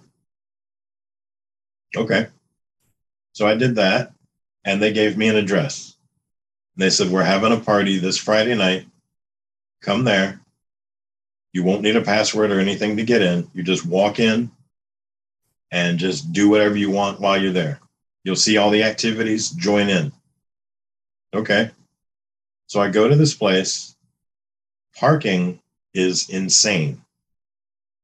It, it's like Walmart at Christmas. Oh, So I'm parking like a mile and a half away. I mean, I found the building, but there's no place to park anywhere near it. So I've got to drive until I mean, there's lots of parking, but you've got to keep going until you find a spot. So I find a spot and then I start walking because I've got to walk a mile back to get there. And when I walk inside, it's a building about the size of a super Walmart. And it's just one big open building. There's food in multiple places, drinks in multiple places, and drugs in multiple places, and about 10,000 people inside. And I'm walking around, I'm just, you know, carrying a drink with me, got a sandwich, just walking around, and they're, they're making, there's a guy on a podium making announcements. And none of that's really making any sense to me. But let's go back to me being 13 years old at a sleepover. I saw this guy one night. I got up, it's like three o'clock in the morning. I want to get a drink of water and go to the bathroom. And on my way to the bathroom, I see this guy dressed in a tuxedo with a top hat and a wand in his hand and he's got corpse paint on his face, but he looks like a member of Kiss wearing a tuxedo. To me, it's the coolest man I've ever seen in my life. And he sees me and he winks at me and keeps going. And I go to the bathroom, I come out, I get my drink of water, I go to bed. When I woke up the next morning, I was like, hey, who was this? I saw him in here last night. And they're like, oh, you dreamed that. That didn't really happen. And I thought, wow, so my parents lied to me, my Baptist preacher lies to me, and now my satanic coven's lying to me. Okay. I'm just going to store that away in the back of my mind and I'll find that someday. I just hold on to that little gem. So that little gem happened when I was 18 years old. I was at this party. And suddenly I see not the same guy, but that same look. This guy walking through this party. And I grabbed this guy I was with and I was like, Who is that? What is that? How can I do that? And he says, Well, who ran your satanic coven? The coven you came from. Obviously, you got referred to to get here. I was like, Yeah, we had a really big satanic coven. Had 120 to 150 members any given time. We had 13 high priests and priestesses over us. He goes, Did you have official magic practitioners? I said, Yeah, I was one. You wear a red robe. Everyone else wears a black robe, except initiates, they wear a white robe. He goes, Okay. He goes, Well, we're run by a CEO and board of directors. And then that guy is called the High Wizard, and he does the official magic of the coven. And I was like, how can I get that position? He said, Well, I know that Satan handpicks the high wizard. That's what we're told. But I don't know how you do that. I don't know how he chooses. And by the way, our coven has 1.1 million members worldwide. Jeez. You know, and I'm thinking my 120 to 150 was really big because we were so much bigger than all the other covens around us. Because most covens have 13 members or less. You know, so 120 to 150 is huge. You know, and I tell this guy it was huge, and then he looks at me like I'm an idiot. you know, like, well, why do you think that's huge? And then tells me that, it, you know, we have over 1 million members. And I'm like, oh, okay, yeah, I'm the idiot. And uh, that, that idiot theme follows me throughout my life. So um, I, I did notice that I didn't find wisdom till I hit about 40. My dad was the biggest idiot in the world till I turned 40, and suddenly he was so smart. because he was the biggest idiot back when I was the, the the the amazing child of 13 that had all the answers. Right. How is he not smart like me? So anyway, um, I tell this story to so many people, and so many older people say, "We see you in ourselves." You know, as we were growing up, we were like, "Oh, he was he was one of us." So anyway, um, I decided that abortions, when you do an abortion, you get the devil's attention. So if I wanted to be the high wizard, I should do a few more abortions. So I just found the right group in the party to find the group that did abortions. So you kind of work with the team with the high wizards, but you're not actually working with a high wizard but you're on the team that does the abortions. So I did a few more abortions that way. And, you know, as I tell people when I do talks, I travel the world giving my talks. And everyone at the abortion clinic is equally responsible for that dead baby. So obviously, the abortion doctor and the abortion nurse are responsible but the counselor that talked you into getting the abortion is responsible. The receptionist at the front desk that took down your information and gave you your papers to sign is equally responsible. So is the security guard that's outside making sure that your cars are safe and not broken into and nobody brings a gun into the clinic. They're equally responsible for the death of that child. You know who else is responsible? the person that put on the new roof so that rain doesn't leak inside and get on the dead baby, or the person that's outside doing the lawn maintenance that makes the place look nice and pretty so you want to go in the building and get your baby killed, they are equally responsible for that dead child. So everyone's responsible, whether you're killing the baby or just there helping it facilitate. So I was equally responsible with everybody else. Right. When I was 21 years old, I got this notice in the mail said that I was being called before the CEO and board of directors. I had to answer some questions. And I had also heard that some people that do that are never heard or seen from again. And I was like, oh, I ain't going out like no sucker. Right. So in Florida, there's a two week cooling off period to buy a gun. And my meeting was in three weeks.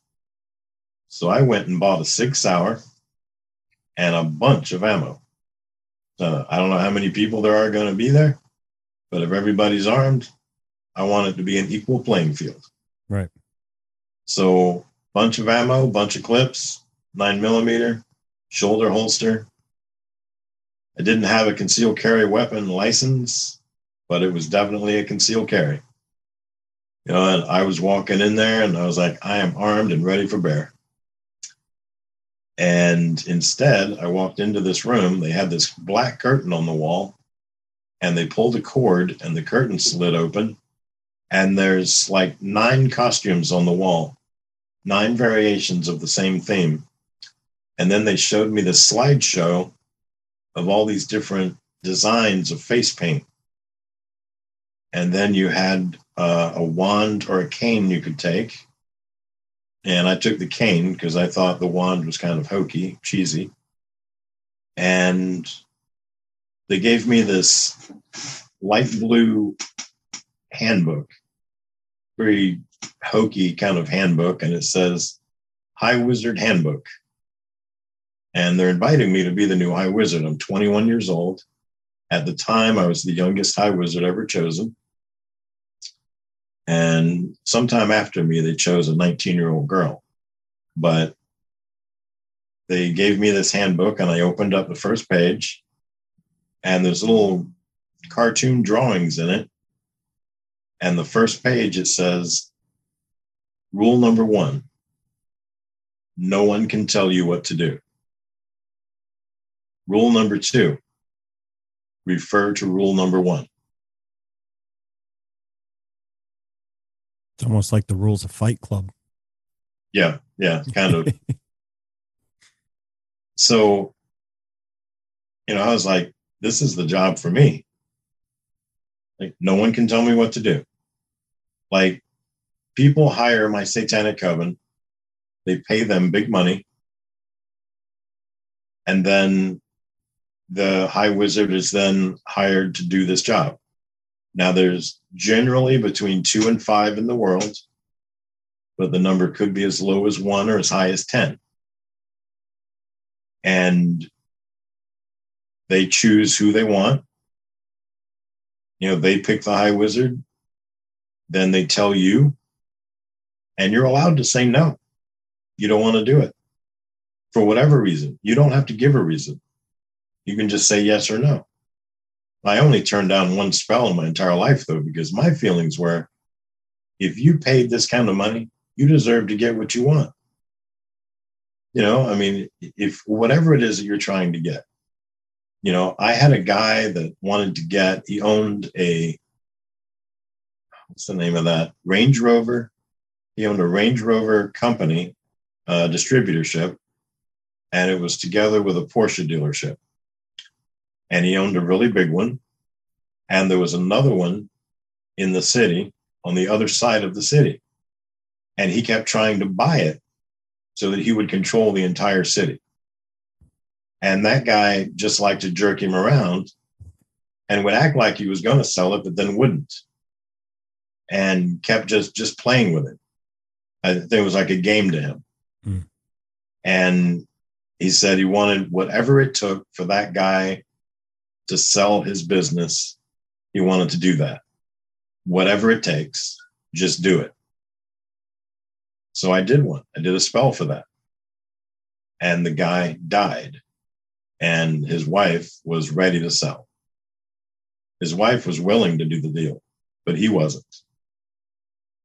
Did I kill him? I don't know. He died right after I did the spell. Right all I did was do a spell that would clear the way so that guy could buy something. It wasn't specific, you know, and the guy, it was timing, but coincidence could have been, magic could have been. You know, what people don't realize is that for the devil to do something, he's got to get God's permission. So if he's going to kill somebody, he's got to get God's permission to do that. So sometimes it's not really that the magic spell worked, it's that Satan has insider information for certain things because God knows when everybody's going to die. Maybe Satan gets insider information and passes that along. And maybe it looks like you caused the person to die, but in reality, that was their time to go. You know, it's just kind of a, you know, there's a lot of mysteries in this world, and that's one of them. Right. You, um, sometimes you just got to accept these things and move on. Because, you know, if you stay trying to ponder that, then you start going down some rabbit holes that sometimes you can't get out of. Oh, yeah. We've all chased a rabbit hole and been sorry that we did it. Yes, sir. yeah. Yes, sir. So I get to do this uh, this high wizard gig. Then I found out that Bohemian Grove was a real place. There's a lot of people that think it's only open one time a year. It is officially open four times a year February, May, July, and October. If you have a billion dollars to blow, you can go anytime you want, but you got to take your own wait staff. What's the easiest choice you can make? Window instead of middle seat? Picking a vendor who sends a great gift basket? Outsourcing business tasks you hate? What about selling with Shopify? Whether you're selling a little or a lot, Shopify helps you do your thing, however you cha-ching. Shopify is the global commerce platform that helps you sell at every stage of your business. From the launch your online shop stage to the first real life store stage, all the way to the did we just hit a million orders stage? Shopify's there to help you grow. Whether you're selling scented soap or offering outdoor outfits, Shopify helps you sell. Wherever and whatever you're selling, Shopify's got you covered. Sign up for a $1 per month trial period at shopify.com slash try. Go to shopify.com slash try now to grow your business, no matter what stage you're in. Shopify.com slash try. Um, I got invited 18 times. Um, the Illuminati runs that. Freemasons do the security for it. I really think that now I could be wrong about this, but I really thought that Alex Jones got permission to be there. Yeah, I was just going to ask you that. Were you there when when Alex Jones? Uh, I, I wasn't there. I looked up when he was there. I think it was 2003. okay, so you I stopped, I stopped being a high wizard in 1999, right. Okay, and actually in March of 1999. So I didn't even make it to um, cremation of care, which is in July. Um, but I really think that he got permission to be there because from where the security camera is hidden, it's up high. It's not like they're not carrying it around in like a duffel bag or something. right. It looks like it's too high. It looks like it's on the guy's shoulder. hmm Now, I guess it could have been in a cigarette pack in his pocket or in his hat, you know, but it just didn't seem like it was all that hidden. And security To me, it, yeah, it always looks staged to me. Security doesn't generally leave you alone and walk away to check on you. They take you to a waiting area where there's security staff that doesn't let you go anywhere. And then they take care of everything and then they come back and then they escort you off the property. Right. you know so i mean he got to be let go like three times uh, when he was hiding in the woods though and he's telling what he's seeing happening and he sees the guy get into the boat and cross the little man-made pond thing um, he describes a high wizard you know he's saying what he's looking at he's looking at a high wizard because he describes the guy dressed in black with white paint on his face I think with a hat on his head or something, and crossing this thing. You're crossing, you're in a, a flat boat that's on a track, actually. You're, you're not, it, you're, on, you're on water, but the boat is on a track. Okay. And then you use a, a long uh, stick pushing off the ground to go from one side to the other. Now, Um, is, does that pond represent the abyss? I think it's just done for theatrics. Okay. All right. you know i mean and and it's on a track so that just in case you know you don't tip over and you don't push off and go off to the right or to the left you go straight across so i'm sure that back in the day when this was first done they probably had some accidents or mishaps you know and somebody said hey why don't we put this thing on a rail like you know when you go to an amusement park you know the boat actually isn't free floating it's on a track.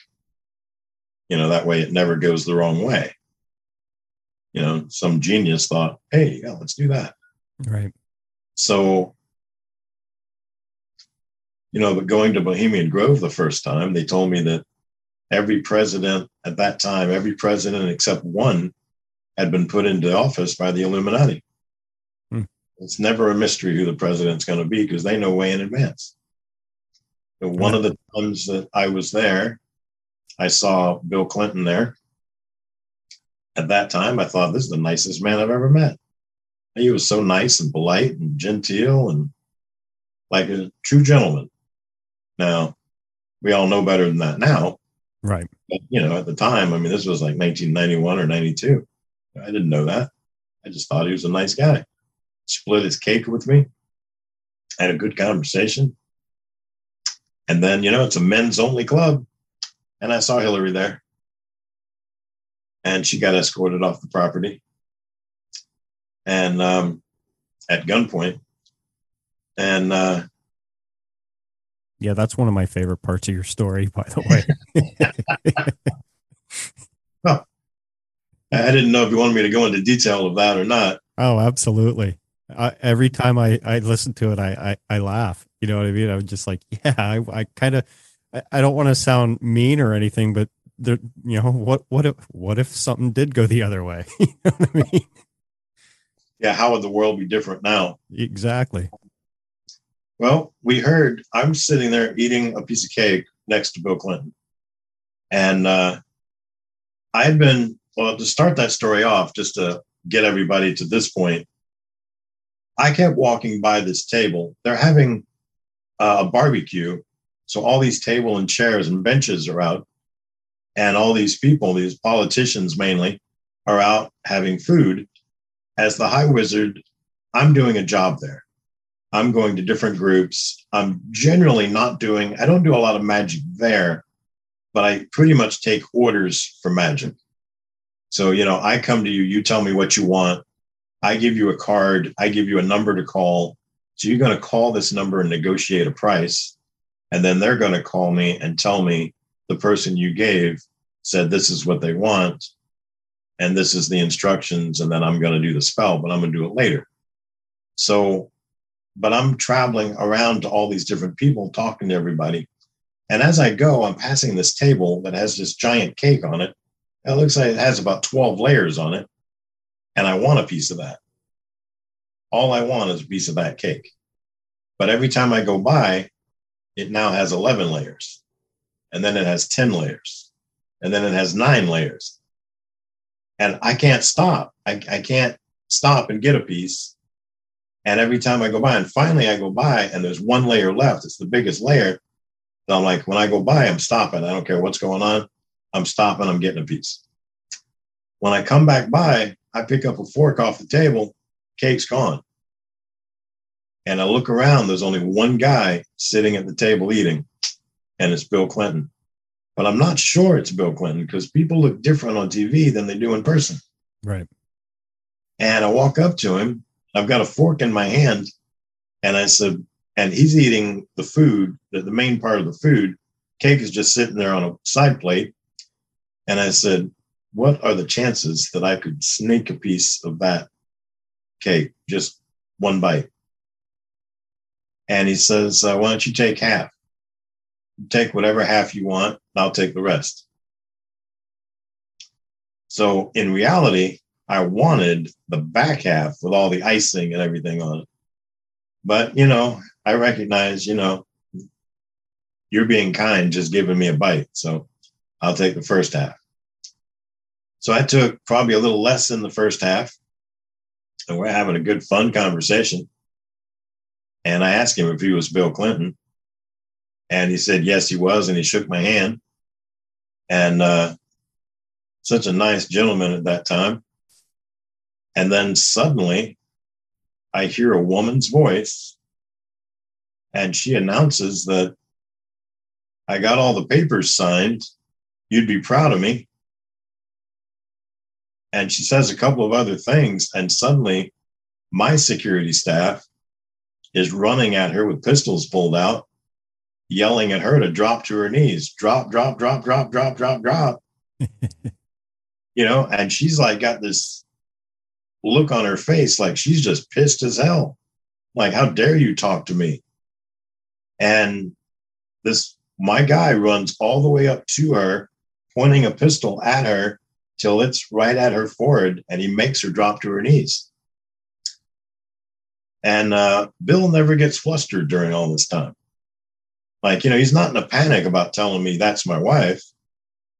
He just says, that's my wife. That's Hillary.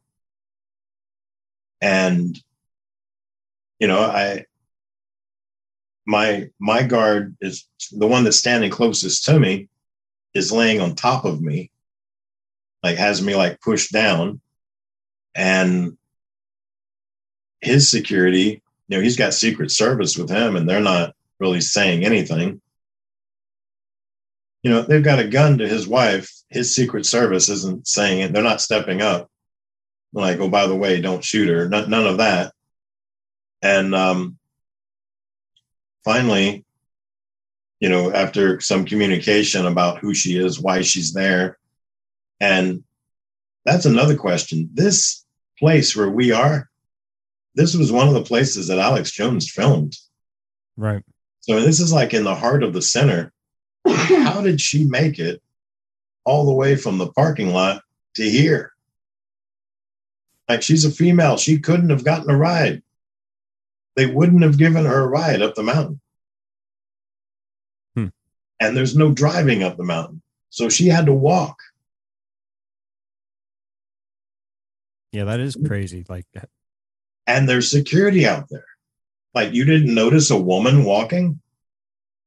You know, nowadays you see transvestites everywhere, but back then that would have stood out. right. You know, it'd have been like, whoa, what are you doing here? Even if it was a transvestite, it'd have been like, whoa, what are you doing here?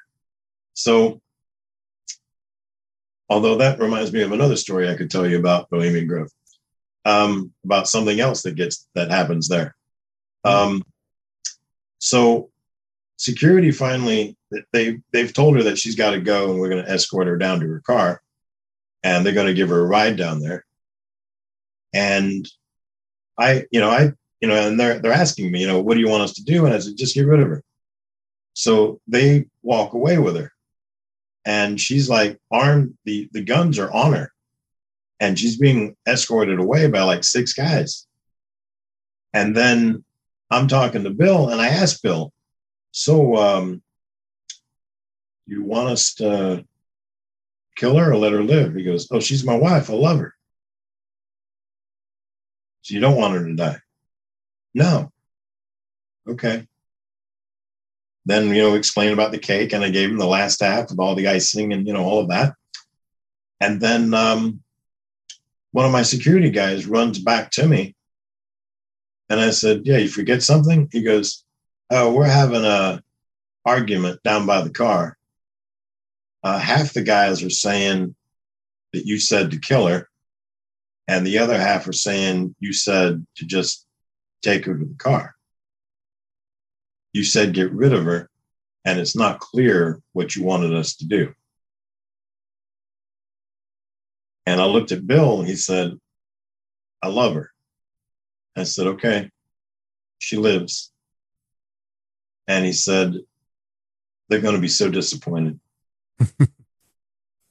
okay, she lives. So he runs back.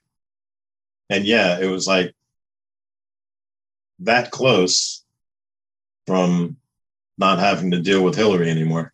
Yeah, you would have changed history forever. Oh, you know, things you don't know. Yeah, true. You know, you just, you don't know what you don't know. So, you know, I uh, I let that go. But um, yeah, there's uh, there was one one of the times I was at Bohemian Grove, and this would have been also in the '90s. And let me see, let me see. I met Reagan there in '87. Hmm. I've never seen somebody look so uncomfortable in my life. Like he looked like he truly did not want to be there. And uh, He had to pay his dues, though. Right. Well, I mean, he got put there by the Illuminati. Right. Like I said, only one president wasn't. And uh, no one ever guesses. Which president was that? Take three guesses. Be bold. Come on. Uh, The original, the original. I'll tell you if anyone else has ever guessed it. Okay, all but one. Um, was he assassinated? No. Okay, so it wasn't JFK. Uh, And a lot of people guess that. yeah, Carter. Yes. Oh, really? Yeah. Well, he was pretty stupid. So, Um, when he ran, the Illuminati's perspective was no one's going to vote for this redneck peanut farmer. oh wow. And so they didn't push their person. And then he won. So then after that, they decided, well, now we're going to push our person like we've never pushed before. And, you know, Reagan took like every state but one. Right. So, you know, you Reagan had, had to you- show up. Do you think? Do you think that's how they were thinking when Hillary was running against Trump? That nobody would vote for him, or could it be vice versa? They wanted Trump in. I don't think they were pushing Trump. You know, of all the times that I went there, I never saw Trump there. Hmm. And he was rich enough to be there. Right. You know, even on the off days, you know, if it wasn't the cremation of care, he still had the money to show up. You know, you don't have to be a billionaire to show up anytime you want. You could just have hundreds of millions. Right. You know, as long as you've got money to buy yourself into the Bohemian Club and money to bring a support staff with you, you know, and not leave it like you were there. You know, like they want it just as pristine when you leave as when you got there. Right. You know, if you've got the staff to do that, however much money that is, you can go. Did you ever see Jeffrey Epstein there? No, but I have been, I was to his island Oh. and I've been on that plane at the same time as Bill Clinton. Mm. Shit. I've also had other people on the plane that I didn't know. And but the thing about the island though is that you know, like I watched the documentary on Netflix, Mhm. and in that they told about like he flew in two twin girls from France that were 12 years old. And I mean, they didn't show them, but you know, they talked about that. And it inter- they interviewed like a hundred different girls and showed how young a lot of the girls were. I didn't see any of that on the island. I saw every girl look like she was, if I had to guess, I'd say they all looked old enough to drink. So they all looked at least 21 to about 30. Hmm. And, you know, yeah, they're all walking around and like next to nothing or nothing, but none of them looked underage.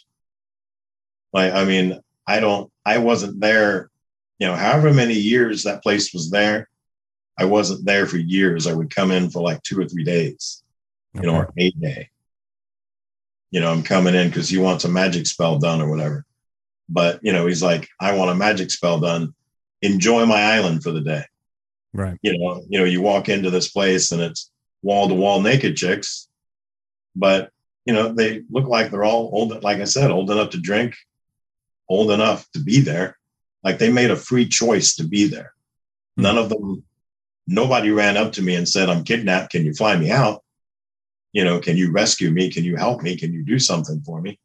Nobody seemed, it didn't seem like they were desperate to get away. Everybody looked like they were having a good time. You know, I'm not saying that none of these people were victims, but they didn't look like like the, the documentary presented them Right. as everybody was underage. You got everybody from high school or middle school. You know, it didn't look like that.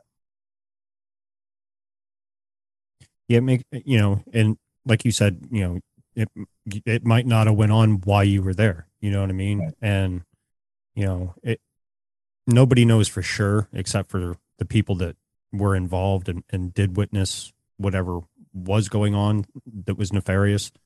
Obviously, you know, they're they're gonna hang themselves by a doorknob and we'll never know. So, speaking of hanging yourself by a doorknob, do you think that Chris Cornell really committed suicide, No. or do you think he was suicided out? He was suicided out. Same That's with Chester, Chester Bennington and Anthony Bourdain and a few others. Yeah, I truly believe that. Now, do you think Jeffrey Epstein is dead? No. I don't think so either. Yeah, we got the same thing going here. yeah. we want to show like each other more often. Yeah, absolutely. So Yeah. I also saw um, Obama there in '94, Hmm. and that was an that was an odd meeting because uh, I was walking across the field. This was just before the activity started. That was like a week before, and we're walking. Every there's a lot of people there, and the guy that's like the um, rector, so to speak, of the event is walking me along, telling me this guy needs your services. This guy says he'll never use you again. You know, this guy loves it. This guy wants you. This guy doesn't. This guy wants 10 things from you. And we're on a crash course. Our group's heading this way. Going to cross with us is a black guy and a white guy walking together. And I'm thinking, we're going to intersect. Now, where no one else would give that a second thought, if you get too close to the high wizard and you're not supposed to be close to the high wizard, you could be tackled, you could be tasered, you could be shot, you could be punched. Something will happen to you that you don't want to have happen. Right. For me, I had to get up too early this morning. I haven't had coffee yet. I'm still groggy. This is going to be my first entertainment of the day. I'm going to enjoy this. I have ex Secret Service walking with me. They love to taser people. Right. They not only like to taser you with like a 1 million won baton, but they will also taser you with a gun that can shoot like 30 feet Mm. Just for the hell of it. Hey, watch this. you know, and then watch the guy, bam, hit the ground. So, and this is entertainment for them. So I'm thinking either one, I don't care which one, but we're going to intersect and you can't get close to me. But as we're going, he stops me and says, Oh, that guy in the jeans. I'm like, There's five guys in jeans. White shirt, there's three guys in white shirts. Black shoes, there's two guys in black shoes. The thin one, okay, you could have just said that to begin with. There's only one thin one in the group. There he goes, okay, well, that guy has a very important job for you, and he's desperate, and he wants to see you first before everybody else. So as we're there, and that took a few minutes to go through, the black guy and the white guy walk right past and don't intersect with us. And then my guy goes, that black guy is going to be president someday. And I look and I said, no one voted for Jesse Jackson. Why would they vote for him? And he goes, he's being uh, groomed. He's gonna be he's gonna be president. Now, the guy he was walking with was George Soros. Mm. Shocker. And yeah, shocking, right? Yeah. Like you never saw that coming. Look what he's doing in, in Ukraine right now. So uh, Soros, I knew because Soros I'd worked with before. So the other guy I didn't know. You know, I told this in an interview a few years ago, and they're like, "Who is the black guy?" I said, "He's president now." You know, and they're like, "Oh." So I keep doing this now. I equate what I did as a high wizard to working in a candy store. Now, not a candy store in the mall because that's too small. But every once in a while, I visit a state. I think Chicago might be one, but I, I don't remember. On one of my tours, we saw a freestanding building that was a candy store. And I mean, it's gigantic. You walk in this place and it's like a million different pieces of candy. Wow. So you've got chews and hard candies and stuff with nuts and stuff with cream and um, uh, just every type. And there's like a huge sugar-free section, you know. And so I equate my job as a high wizard and sinning Because as the high wizard, no one can tell you what to do. I can sin all I want. You know, we have this thing in the Catholic Church called an examination of conscience form. It's basically a 10 commandments, but then it shows you in the subcategories, like thou shalt not lie does not just include lying. There's an entire subcategory underneath that of all the other sins that fall under that. You know, and thou shalt not kill is not just killing, there's a lot of stuff that comes under that. You know, thou shalt not have any gods before me. You know, that has a lot of stuff underneath it. Every one of the 10 commandments has subcategories. Well, I didn't know about any of that. But if I'd have been given one of those when I was a high wizard, I would have gone through it like it was a goal sheet. You know, like, let's see what else I can do today. You know, oh, I've got those 10 things done. Let me go for these next 10 things. Right. So I'm committing sins like you read about, like, this is my job. I'm having fun. I'm doing everything under the sun. I mean, I don't really need to do all the sex sins anymore. I mean, I was in child pornography for four and a half years when I was a child. So, and that didn't appeal to me when I was an adult. Having sex did, not doing the child thing. That was disgusting. Right. So I'm looking at my first day as a candy store manager. You're looking at a million types of candy.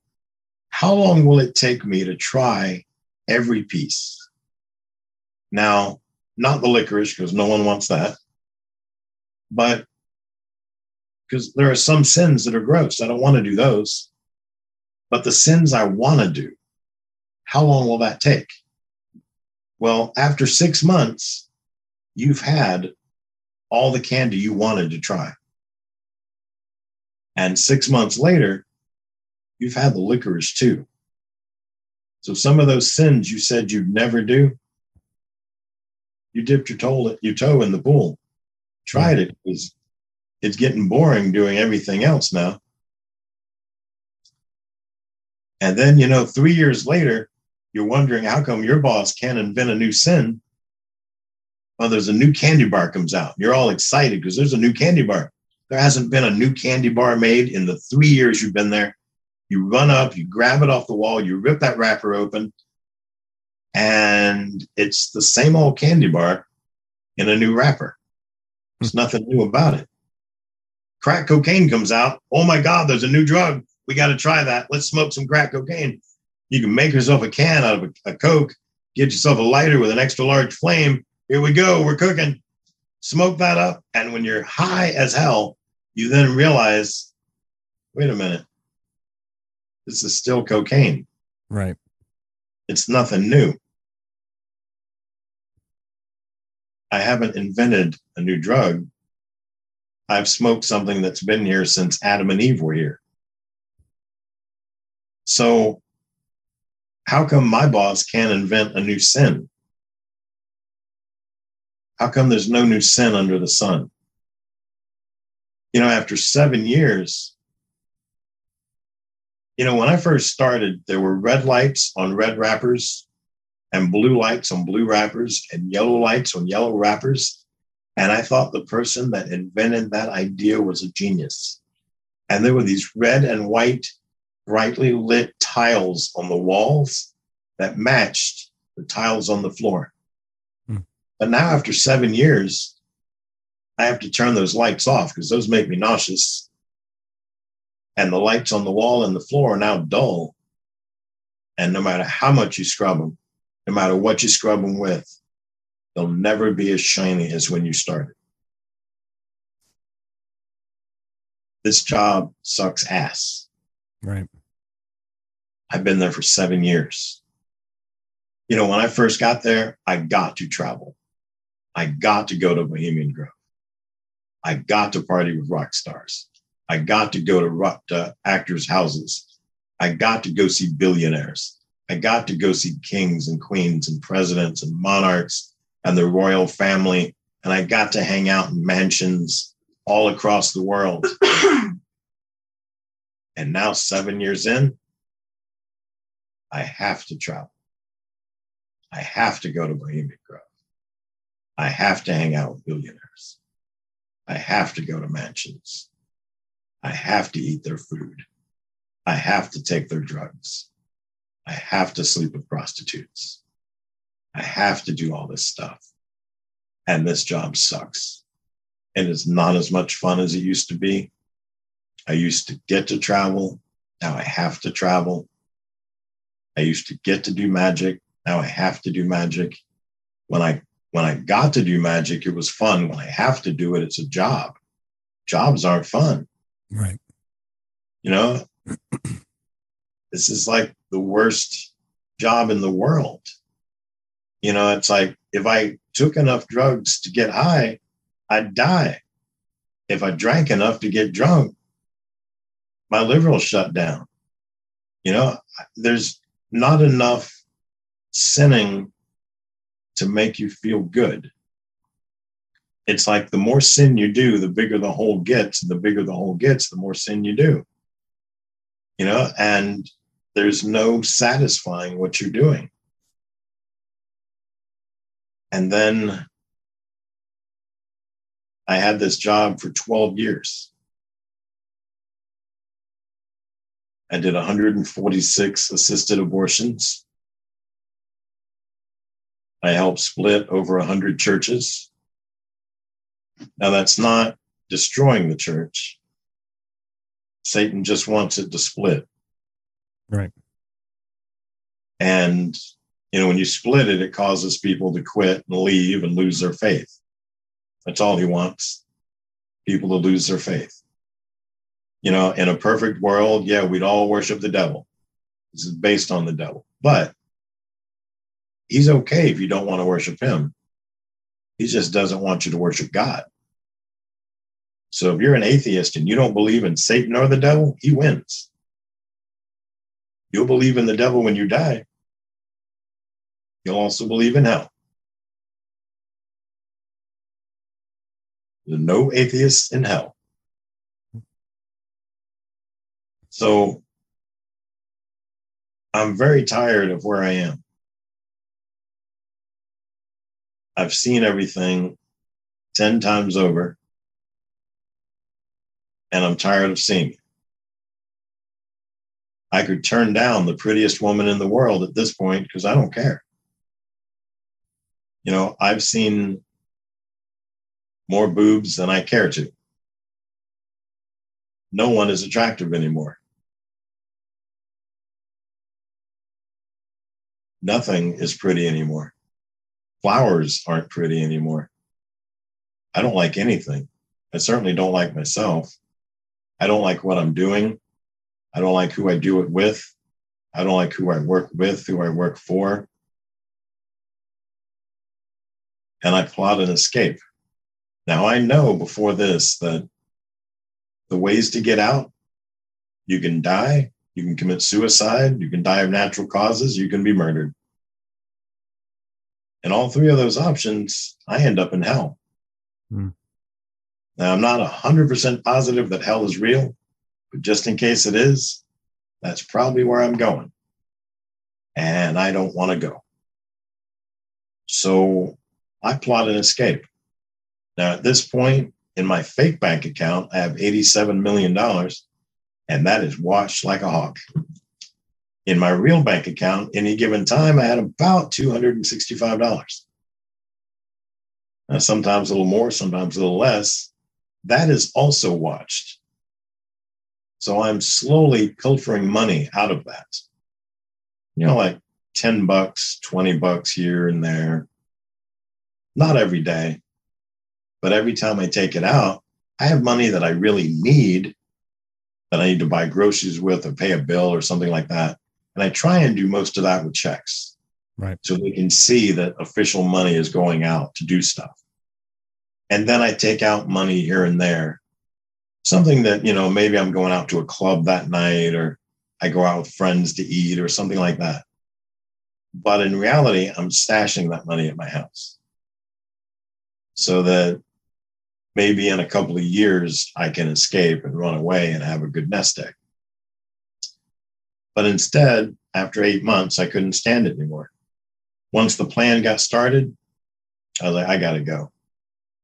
So I eventually scheduled a doctor visit for three weeks, three weeks out, and that was going to be my day. And from my house, you got jumped on the highway, drove to the last exit, and got off and went to the doctor. Well, I jumped on the highway and just kept going. I drove till I ran out of gas, spent the night in my car on the side of the road. Next day, I woke up, hitchhiked into town, and then sold my car for scrap.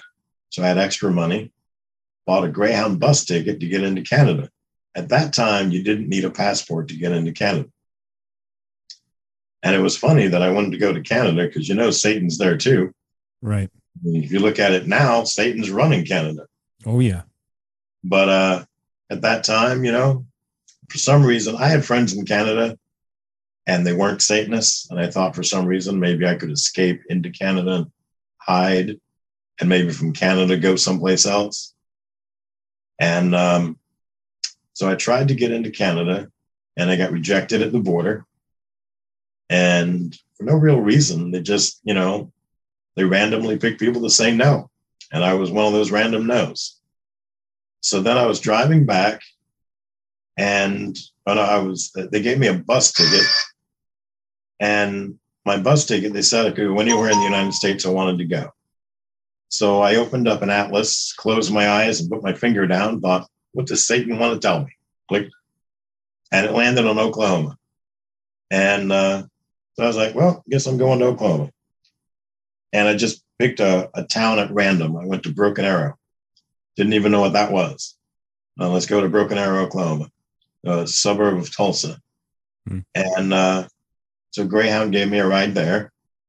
I ended up um, getting a job. I lived off the grid for about a year. Then I got back on the grid, bought a car. And so after about three years of living there, tried to get into Canada again. And I got rejected at the border again. So, and this time I had a friend call me and said there was an entrance near Vermont that doesn't have a border guard there. And I was like, great, I'm heading that way. So I'm about two hours away from that border crossing. And I get super sleepy. Like, if I don't pull over, I'm going to crash the car. So I pulled over at a rest stop and I took a nap. And I must have really needed that nap because when I woke up, it was the next day. It was the next morning. I'm like, I've only got two hours to go. I'll have breakfast when I get into Canada. And I'm bebopping along, get to the border. And as I cross over, I get pulled over by a border guard. And he searches my car inside and out, top to bottom. And while he's doing that, he's telling me his life story. And he tells me that he's been trying to get this job for three years. And today is his very first day on the job. What are the and, chances? Uh, God's got a sense of humor. Yep. So I get rejected at the border. I am worth $18 and have half a tank of gas. And I drove to Burlington, Vermont. Actually, I was on my way there. I didn't even know where I was heading. And I stopped at a rest stop to go to the bathroom. And the rest stops are actually closed overnight. So I had to wait for it to open. And then I went to the bathroom and I met a guy in the bathroom and he was from Burlington and told me I, I could follow his car and we could go to his house and then he would hook me up with all the places I need to go. So I was about to be homeless. So I got hooked in with the homeless program there. And my first day in town, I got a job. Everybody was telling me it's impossible to get a job here. No one's hiring. And my first day in town, I got a job at a place called Nectar's. Um, it's a venue bar. It, it's I don't know if you've heard of the rock band Phish. Yeah, but they used to have a residency at Nectar's. Okay, and that's where they, that's where they started was at Nectar's. So I got a job there as a dishwasher, and I ended up like I was homeless for maybe a month or two. And being in the homeless program, they actually find you a place to live. And so I had a dope place. There's no ghetto in Burlington, Vermont. It, it's a really nice place to live. Uh, super nice people. Uh, you know, there's like, I don't know, 19 colleges there or something, something insane. That the majority of the town is college students.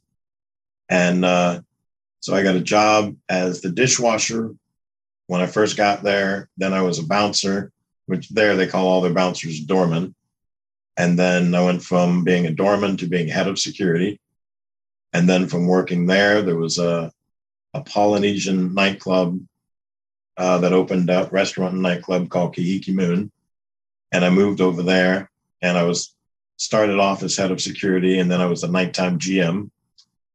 And then from there, I went to work in retail and I went to Finish Line and then Sunglass Hut and then Piercing Pagoda. And when I moved to Oklahoma originally, I couldn't do magic out in public. It's like the belt buckle of the Bible Belt. Mm-hmm. So you can't say you do magic. You can't say you worship the devil. Yeah, I'm like, oh my gosh, you couldn't say anything like that. You can't dress up like a Wiccan, go outside. I mean, you'd just be shot and hung or, you know, burn you at the stake or whatever. So, I mean, you've got to practice magic in your house with the door locked, in your private bedroom with the door locked, and no one can know. Like you can't even let it slip. Oh, by the way, I did a magic spell today. You know, and you think your roommate would just go, bam, no more magic for you. So, but when you move to Vermont, you see Wiccans and magic people, Satanists walking around on the street wearing their robes out in public if you want to major, if you can go to college and major and learn to be a druid or learn to be a Wiccan or learn to be a shaman, all those things you can go to college to learn how to do. Like if you pick up a travel magazine for Burlington, Vermont, or for Vermont in general, it'll tell you that it is the least religious state in the nation. Hmm. But by least religious, they mean Christian because there's lots of pagan religions there that you're allowed to do. So I moved there and I'm able to practice magic out in public. Now, I don't tell anybody, oh, by the way, I'm the high wizard. You know, I keep that a secret and I keep a secret that I used to belong to the world's largest satanic coven. But I'm able to practice magic. I've got friends there that are shaman or that are druids, and we practice magic together. I'm having a grand time because I'm addicted to magic. I can't stop that. So I'm still I'm doing that, and I've got a lot of friends that are doing it. And then I get every job that I get, I'm always a manager. So like finish line, I was a manager in training. So you're above the assistant manager and below the general manager. Sunglass Hut, I was the general manager. Piercing Pagoda, I'm the general manager. So I do a magic spell one night. Next day I go to work. And this woman comes up and she wants to buy a pair of gold hoop earrings. And I present her with the perfect pair based on her description. She agrees, perfect pair. This is what she wants. We're about to close the deal. And she says, Well, you know, actually, I'm in the mall shopping with my daughter. And when I'm done, I'll come back and I'll buy these. And she walks away. And I smile and I say, Okay. And most women that say that, I know what they're saying is, I'm going to go find this cheaper someplace else. Right. But two things I know. One is that I work at Piercing Pagoda and you're not going to find them cheaper someplace else. And two, you've got an honest face. I know you're coming back. So I put them up near the register, fill the hole, just busied myself. I knew she was coming back. Sure enough, three hours later, that woman comes back up. She smiles real big. I pull out the earrings. I had them right near the register. We do the transaction. She gives me money. I give her gold. Deal is over. I give her the receipt. On the receipt, we're having a promo right then. I said, if you call this 800 number on this receipt and take a survey, you might win a $1,000. She goes, that's great. I've got something for you too. Oh, no. I know she's going to pull out a Jack Chick pamphlet, tell me that I'm sinning, hmm. and drop to my knees and beg for forgiveness and blah, blah, blah. all this stuff that I can't do because I sold my soul to the devil when I was 13. But here's where my stupidity did not kick in. I've lived so long that I have told one of these evangelical types before, I sold my soul to the devil when I was 13 and can't drop to my knees and beg for forgiveness. And I'm not going to read your Jack Chick pamphlet. And they followed me home evangelizing to me. So I know better than to do that. I know that whenever she hands me this pamphlet, I'm going to tell her I'm going to read it. I don't know if you've ever read one. They're basically like a mini comic book. When you first read it, they're kind of entertaining. Yeah. After you receive your hundredth one, you get pissed off. You know, you're like, I don't care about this, and you flip it in the face. But I know she's a nice lady. She made my day financially. I sold one pair of earrings and made my day for the day. I'm good. I'll be as nice to her as she wants me to be. I'll take the pamphlet and I'll read it and then I'll toss it in the trash. So I stick my hand out for it, but instead of this Jack Chick pamphlet, she pulls out this little bitty gold, cheap colored piece of tin. I have no idea what this is. This is odd. And then she says the weirdest thing I've ever heard.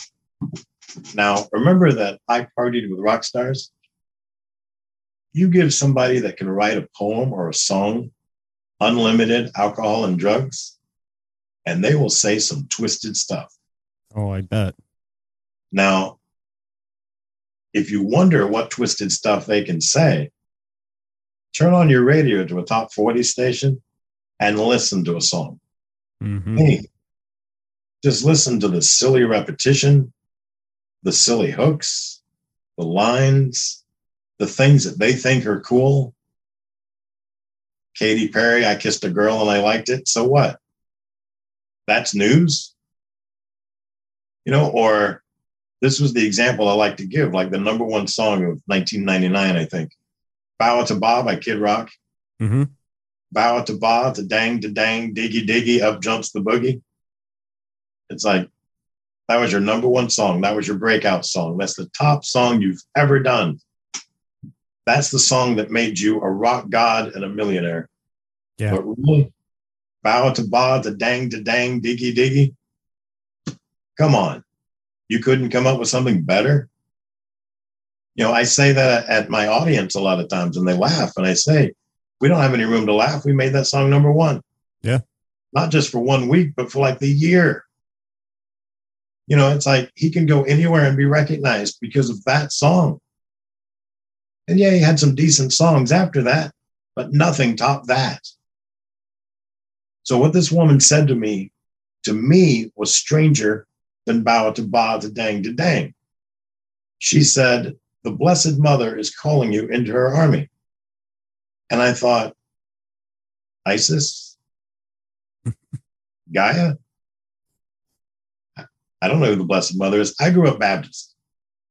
Now, I don't know if you grew up Baptist, but you know how many titles we have for the Blessed Mother? Zero. Right.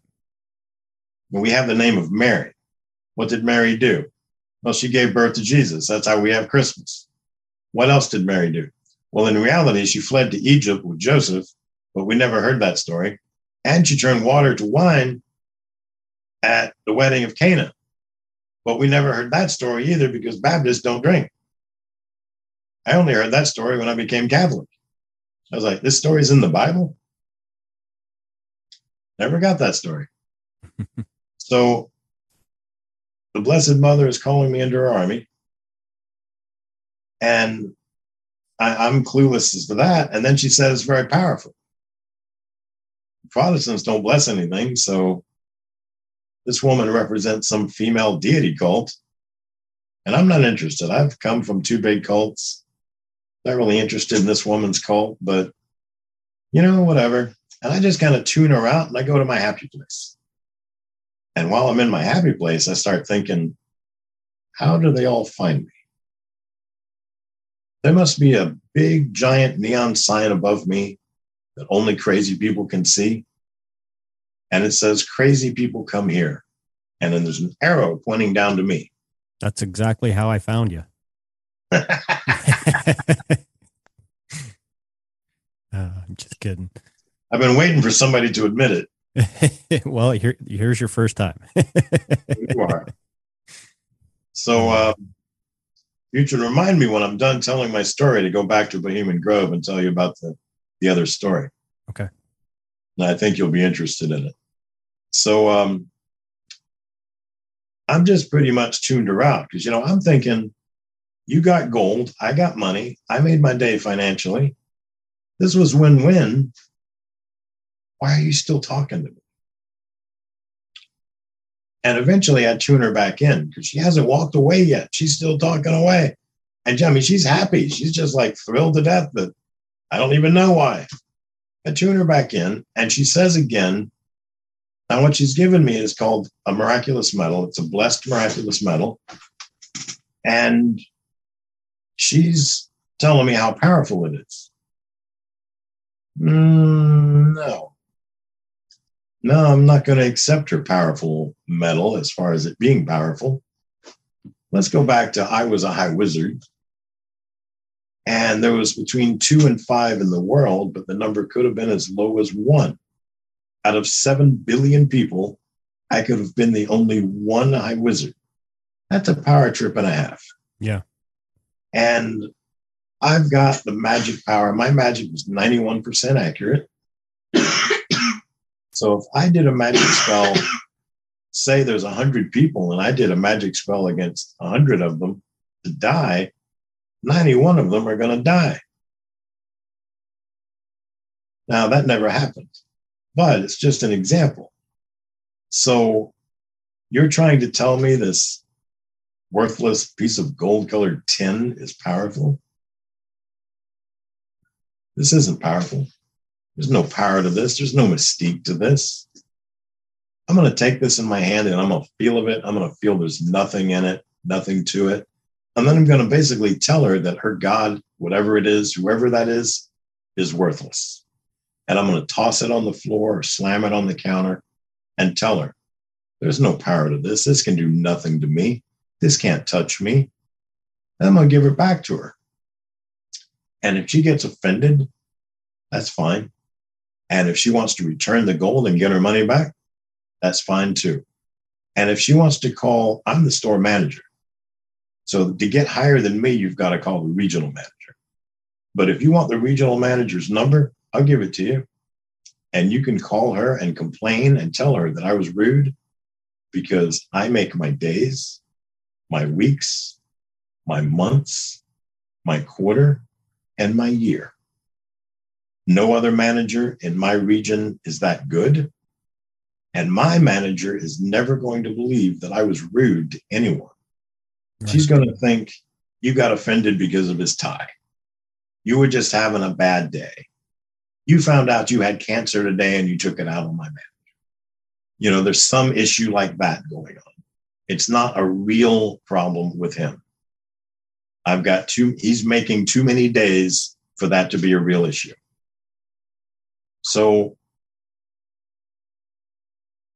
she hands it to me. She's all happy to hand it to me. And I take it in my hand and I clench my fist because I'm all ready to tell her these things. Except that when I clench my fist, my store completely disappeared and my mall completely disappeared. And I'm standing in a darkened void, and it's just me and this woman. Her name is Marianne Wickman. And she starts telling me about the magic spell I did last night. And that's of the devil. And I've split over 100 churches, and that's of the devil. And I've done over 100 abortions, and that's of the devil. And she lists about eight or nine other sins that I've done. And after everything, she says, and that's of the devil. Now, I at first want to just drop this medal, but what happens if I drop it and I fall through this darkened void and I can't find my way back? I'd also like to attack her with magic. But let's go back to I might have been the only one high wizard out of 7 billion people. My magic could not give somebody a worthless gold colored piece of tin transport both of us to a darkened void and me know all their sins. Her magic is stronger than my magic. And I was the high wizard. I'm terrified of this woman. Hmm. This woman could not only kill me, she could destroy me. I don't know what to do. I'm in a panic state. I'm sweating. I'm scared. I can't move. And I'm trapped. I don't know where to go. My boss is not helping me. And she says again, the Blessed Mother is calling you into her army. And it had to be a grace from God. I instantly knew that was the Mother of God a very strange statement for a former Baptist. I mean, we'd rather shoot ourselves in the face with a shotgun than say Mother of God. Right. And as soon as I realized it was the Mother of God, Mary showed up. She smiled at me, and it was a smile I knew I did not deserve. I was acutely aware of my 146 assisted abortions. She took me by the hand and she turned me around. Divine Mercy Jesus was standing behind me. I didn't know what Divine Mercy was. I had these rays of light shooting around me and under me and over me and through me. And instantly I knew that I had not sold my soul to the devil when I was 13 years old. I knew that Jesus Christ was my Lord and Savior. I knew all my magic, my occult, my new age, and my Satanism was false. And I knew everything Catholic was truth. The Blessed Mother told me that my job was to help her end abortion. And I opened my hand and I was back in my store, back in my mall. This woman, Marianne Wickman, still talking to me.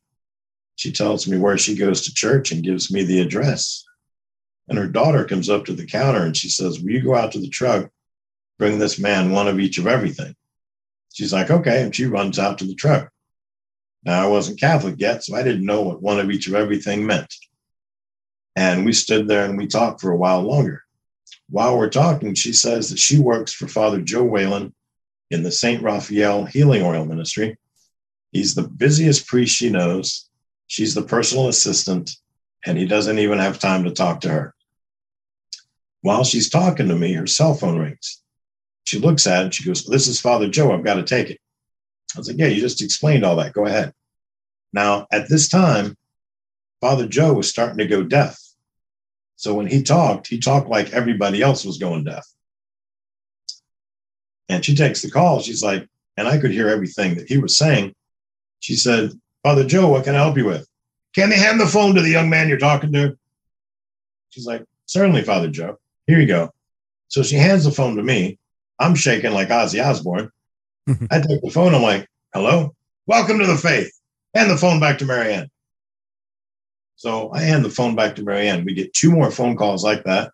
Her daughter comes in with a paper grocery bag filled to the top, pamphlets and brochures. Why do Catholics do this or why do they believe that? Catholic Bible, and like 125 Lighthouse Catholic media discs. And then I went home after work, walked in the door. My wife was doing the dishes. And I said, Guess what, honey? I'm Catholic now. And she was like, Oh my God, of all the things you could be, why in the hell would you do that? But then the next day, she went to Mass with me. And is my first time ever going. And at the consecration of the host, I saw Jesus. But I thought everybody in that room, I thought if you were Catholic, you saw Jesus. I just thought everybody saw the same thing. And I turned to my wife and I said, Do you see that? She's like, What? I said, That man. She goes, That's the priest. I said, No, next to the priest, that other guy. She goes, No, I didn't see it. You didn't see it because you're not Catholic.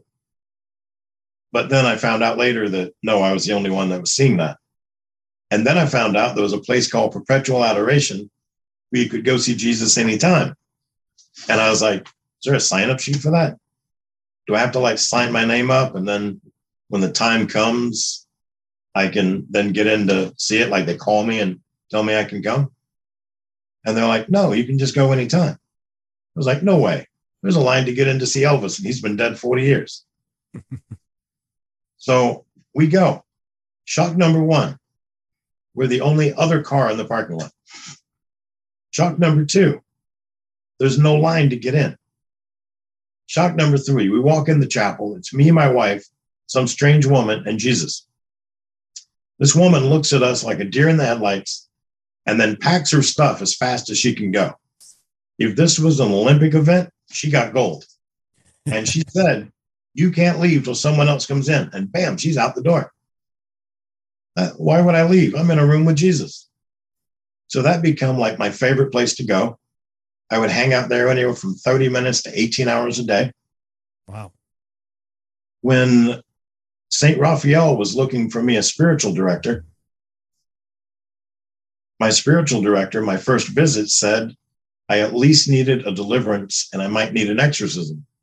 And I took that back to my priest, and he said, Well, you're hanging out in front of Jesus for 18 hours a day. No demon would be willing to do that. He says, and I'm going to go out on a limb here and say that whatever demon was with you when Mary and Jesus showed up, they got the hell scared out of them. So I'm going to say you're not demon possessed because I'll perform a deliverance on you. I had a satanic gift at that time, but I didn't know it was satanic. I thought it could have been godly, but apparently it was satanic because after I got the deliverance, that gift was gone.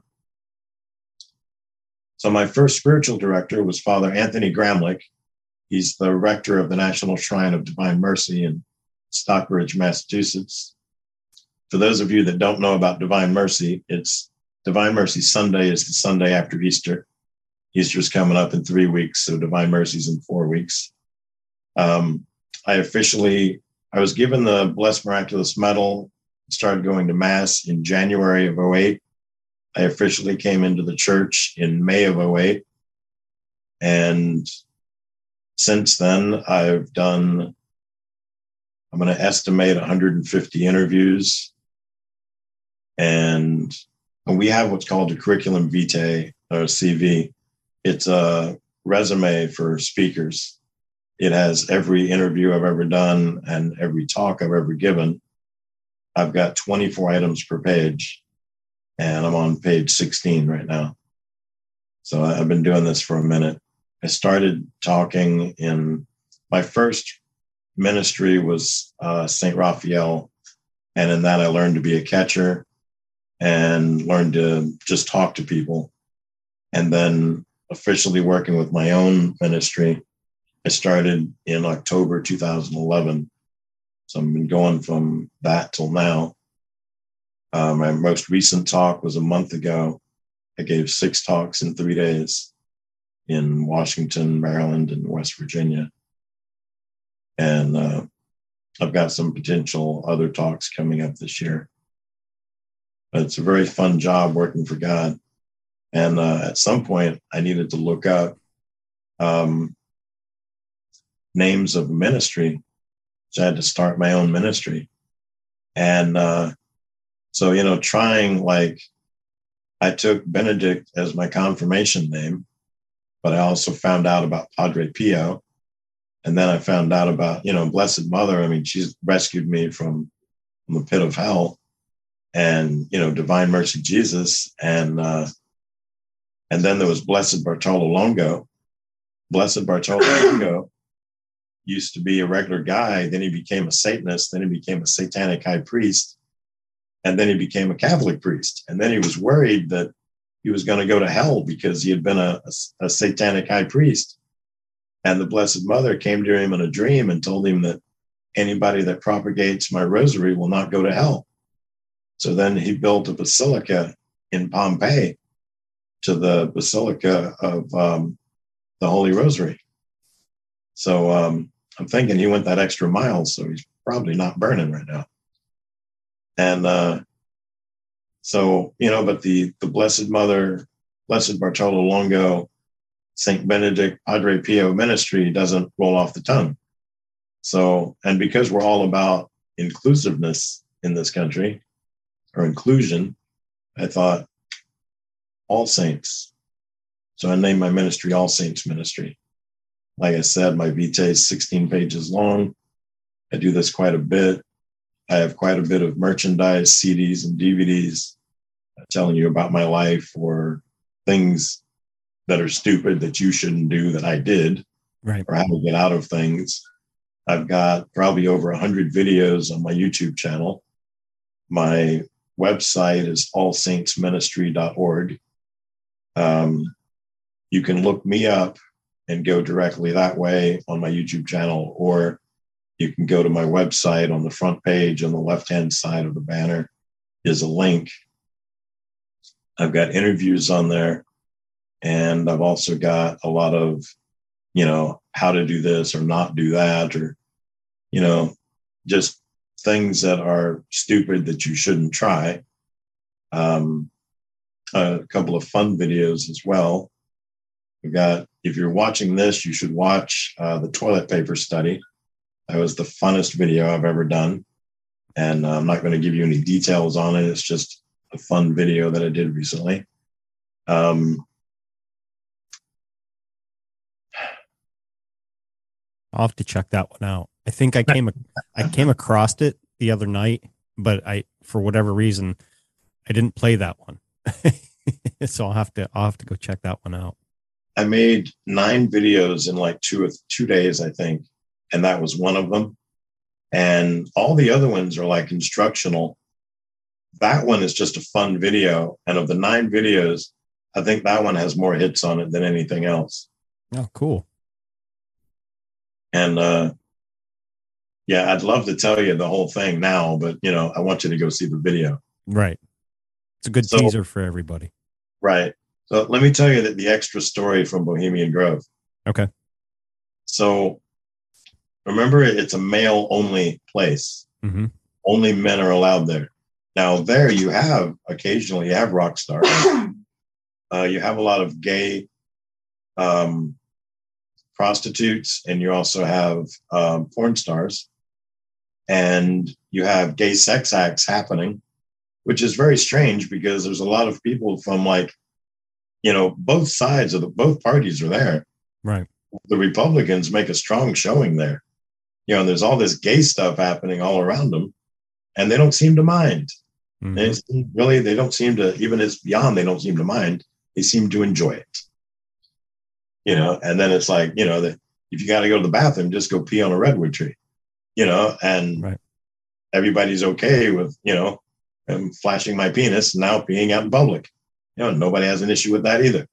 So, knowing that it's an all male event, there are these buses that show up. These buses are actually allowed to park near the top, near where everybody is. There's an area for them to go. And when they park, there's a banner that comes out on the side of one of the buses and it says Lolita Boys. Hmm. Ever wonder what a Lolita boy is? I know what the Lolita Express is. Okay. Well, these are called Lolita boys. And uh, you're not allowed to talk about it anymore. We already had our moment in the sun with Epstein. Right. So, um, so we've got these guys that are there. They're young looking hmm and they dress in two different modalities. You either have, they either have an, a Native American theme. So they'll be wearing moccasins on their feet. And then they have a loincloth and a thong going up their butt. And then they have uh, Native American bracelets on their wrists. And then they have a, a Native American necklace on and a, a sheep's, not a sheep, like a, a skin vest. But it's not closed. It- it's open, so it's showing their chest. And then they wear a headdress that has like two feathers in it, sometimes one feather and they've got war paint on their face. And none of them, I don't think, are Native American. I mean, there's usually most of them look white or maybe Italian. Okay. Um, they've got a slight tan. Some of them are very white, but they're all slightly built boys. Like all the, it's all the participants are all men. These look like they're between 10 and 13 years old, maybe 14. So they're all showing their butt cheeks. They're all showing their bare chests. They're all smooth and hairless. And that's what you're looking at. And there's probably 10 to, it depends on how many they can get. The smallest amount of them I've seen is about seven. The biggest amount I've seen was a little over 20. These guys walk around carrying trays. Now, they on occasion have drink or food on them, but usually they're carrying messages. Okay. So they're carrying messages from one part of the camp to another, and they're running across the camp carrying this. And it has a little covering on it so it doesn't blow away, I guess. Then when they get to the right person, they take the lid off, they announce what they're doing, and they hand you the message. And then you can send something back, or you can just read it and then they're done with their job. Now, the other way that they dress is in they have black shoes that are very shiny, white socks that have pearls on them, um, again, a loincloth that's black that has a thong going up the butt.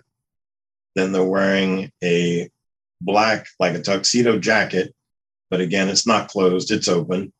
Uh, they have a black tie on, oh, and they have cufflinks. So they have cuffs, they have white cuffs with cufflinks, but there's no shirt. And again, you can see that these boys are hairless and smooth. And again, they look like they're 10 to 13 or 14, with the majority of them looking like they're about 13. But we're at one of these events. It's probably my second one or third one. It's in the 80s. Mm-hmm. And I noticed that this boy is he's dressed like the Native American. And he's bent he's standing up but he's bent over. And he's messing with this guy's socks and pants. And i don't know what he's doing but i'm looking at his butt from behind. And it just catches my attention because it looks like a girl's butt. Now i don't know why that is i don't know what's different about a girl's butt than a boy's butt but it looks like a girl's butt Hmm. Now, I'm going to say that my level of expertise comes from being in porn Right. and seeing it all the time, but I I don't know if that's it or what it is. I just know that that is a girl's butt. So when that guy finishes messing with that adult's pants and he's walking past me, I said, "Meet me in my trailer." And you know, I give him a card of which trailer is mine, and he agrees to meet me there. Now, they can't turn me down. I'm the high wizard, Right. and he doesn't know what I want. And so later, I pick up some food and some drinks, and I take him to my trailer. And then my security guard opens the door, sees who it is. He walks out, holds the door open. This guy comes in, and my security guard asks, "Do you want me to come in?" I said, "No, you can wait outside." He's like, okay. And he closes the door. I offer this guy some food or drink. He turns both down. And I said, I wanted to ask you some questions. And he says, Well, I can't answer everything. I said, Yes, you can. I said, Do you know who I am? And he says, Well, you're the high, I said, wizard. You, yes, high wizard. I said, Right. I said, You can answer anything that I ask. I said, Are you a boy? And he says, I appear to be. I said, All right, we're going to play this game, are we? How old are you? Old enough. How old is that? Now, I finally pinned down, this took about a half an hour. I pinned down that he was 19 years old. I also had him stand in front of me and I lifted the loincloth. Under it is a pouch holding apparently equipment. And when he bounces up and down, this equipment bounces up and down. But I grabbed the equipment and it was foam. There was nothing in it. And when I pulled down the equipment, there was a vagina behind it.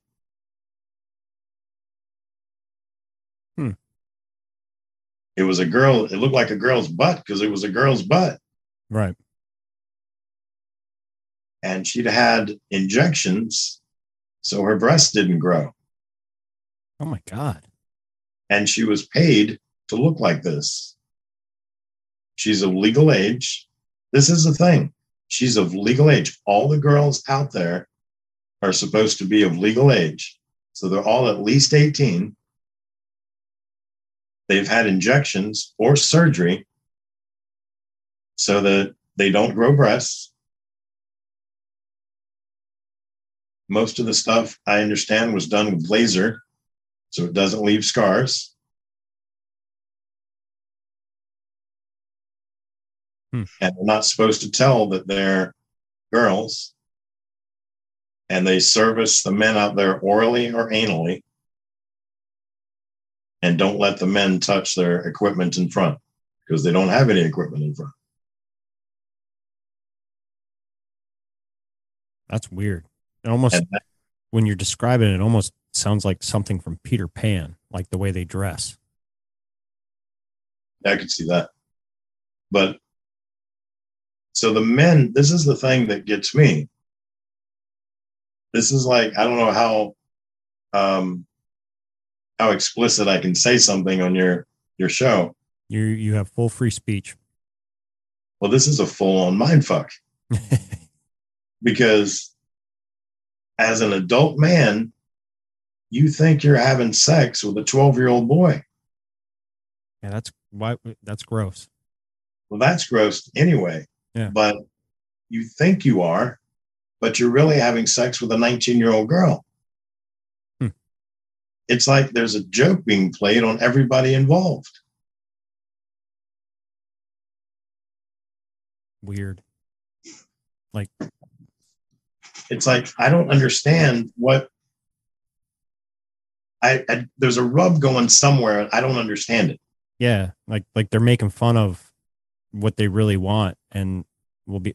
They're like, oh, here, here you go. Here, here's your desires, and then they're sitting back laughing at at these people partaking in this. Like, Right. these dumb fucks. You know what I mean? It's like you think you're getting a 12 year old boy, but you're really getting a 19 year old girl. And then does the guy doing it, does he feel guilty because he's having sex with an underage boy, Right. even though he's not? Is he now walking around with guilt for the rest of his life? Or is he lusting after more 12 year old boys because he's having sex with one of them, but he's really not? It's like the whole thing is so twisted. And, and it's like, how could people not see this as the work of the devil? Yeah. Deception at its finest. Yes, that the, the entire situation is deception. Everything about it is twisted. You know, regardless of whether it's a boy or a girl, it's twisted. Mm-hmm. You know, and the knowledge of it. You know, like how many people know? Because talking with the girl I was talking to, she said that even, you know, all the girls know that they're all girls. But the bus driver doesn't know. He thinks they're boys. Hmm. All the men that are that are quote unquote hiring them think they're boys. Hmm. And if they found out they were girls, they couldn't be there because there's no girls allowed. Right. Now, on the no girls allowed part, was Big Mike ever there? Michael Obama? no, I've I never say I never saw Michael Obama there either. Gotcha. Um, I did have uh, just a couple questions. Um, you were in the Pink video, am I am I correct? Um, It wasn't me. or wasn't you? But it was It, it is a high wizard. High Wizard. Okay, because I remember I remember watching that after hearing the the episode.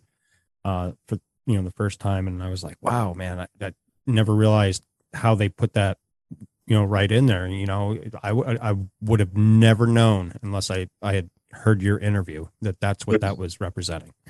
There's also uh, a still photo of Pink on the red carpet standing right next to a high wizard. Hmm. If you look that up online, it shows up as there's a ministry in Spain, and they interviewed me in 2016, and they have that picture on their website. Wow. You also mentioned in uh, an interview you would give out coins. Um, and I remember one one part of the story you were skateboarding and and it, you gave one to a little boy or or some kid that was like you know there, but you also gave I don't know if it was necessarily a coin, but you gave something to a dude that had barely any talent, was fat, couldn't sing, and became famous. Yeah. Okay, so the the high wizard coin. Yes. Um, it's a gold coin.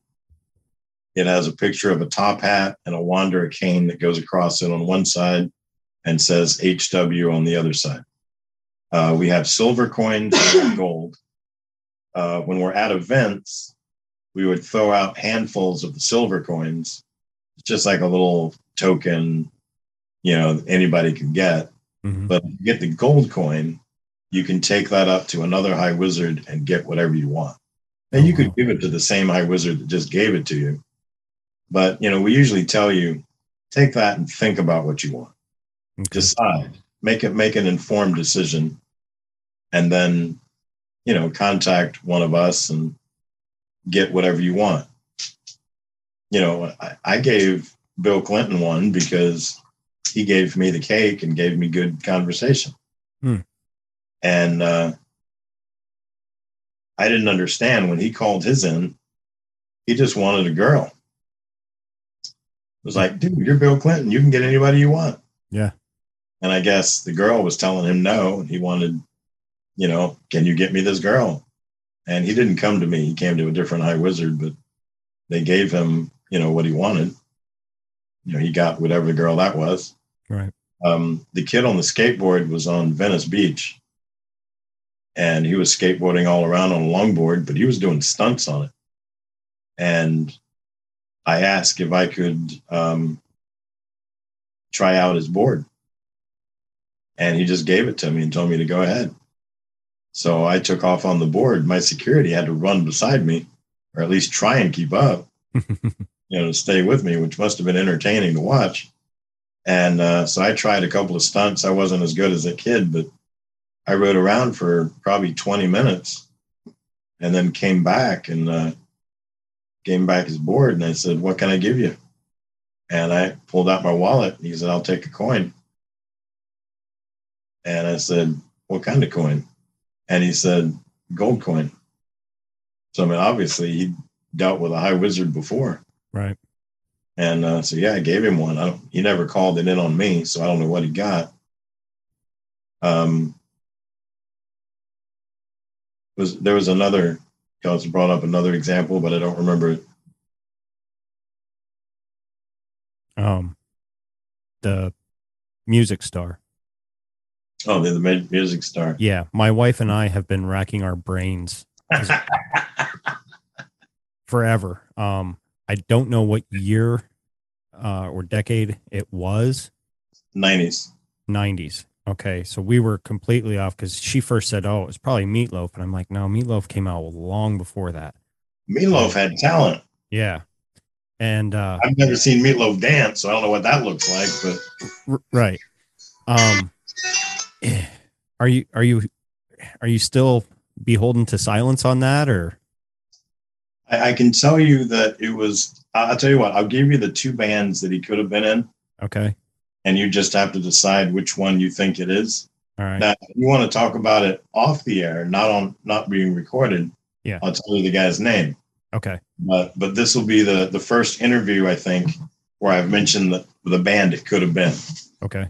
It was either Backstreet Boys or NSYNC. Okay. I know who I. Okay. I have an idea. So uh, wasn't even. I didn't even think that. I was thinking more rock, but okay. Yeah. All right. I mean, he couldn't sing, he couldn't dance, he couldn't rhyme, he couldn't even make. We had I don't know why it was there, but there was a Dr. Seuss book there, and he started reading the Dr. Seuss book. I asked him to read the Dr. Seuss book, and he read it, and just before it would have rhymed, he closed the book and said, "I don't get it." And I, th- I thought that this this is stretching Satan's abilities. Yeah.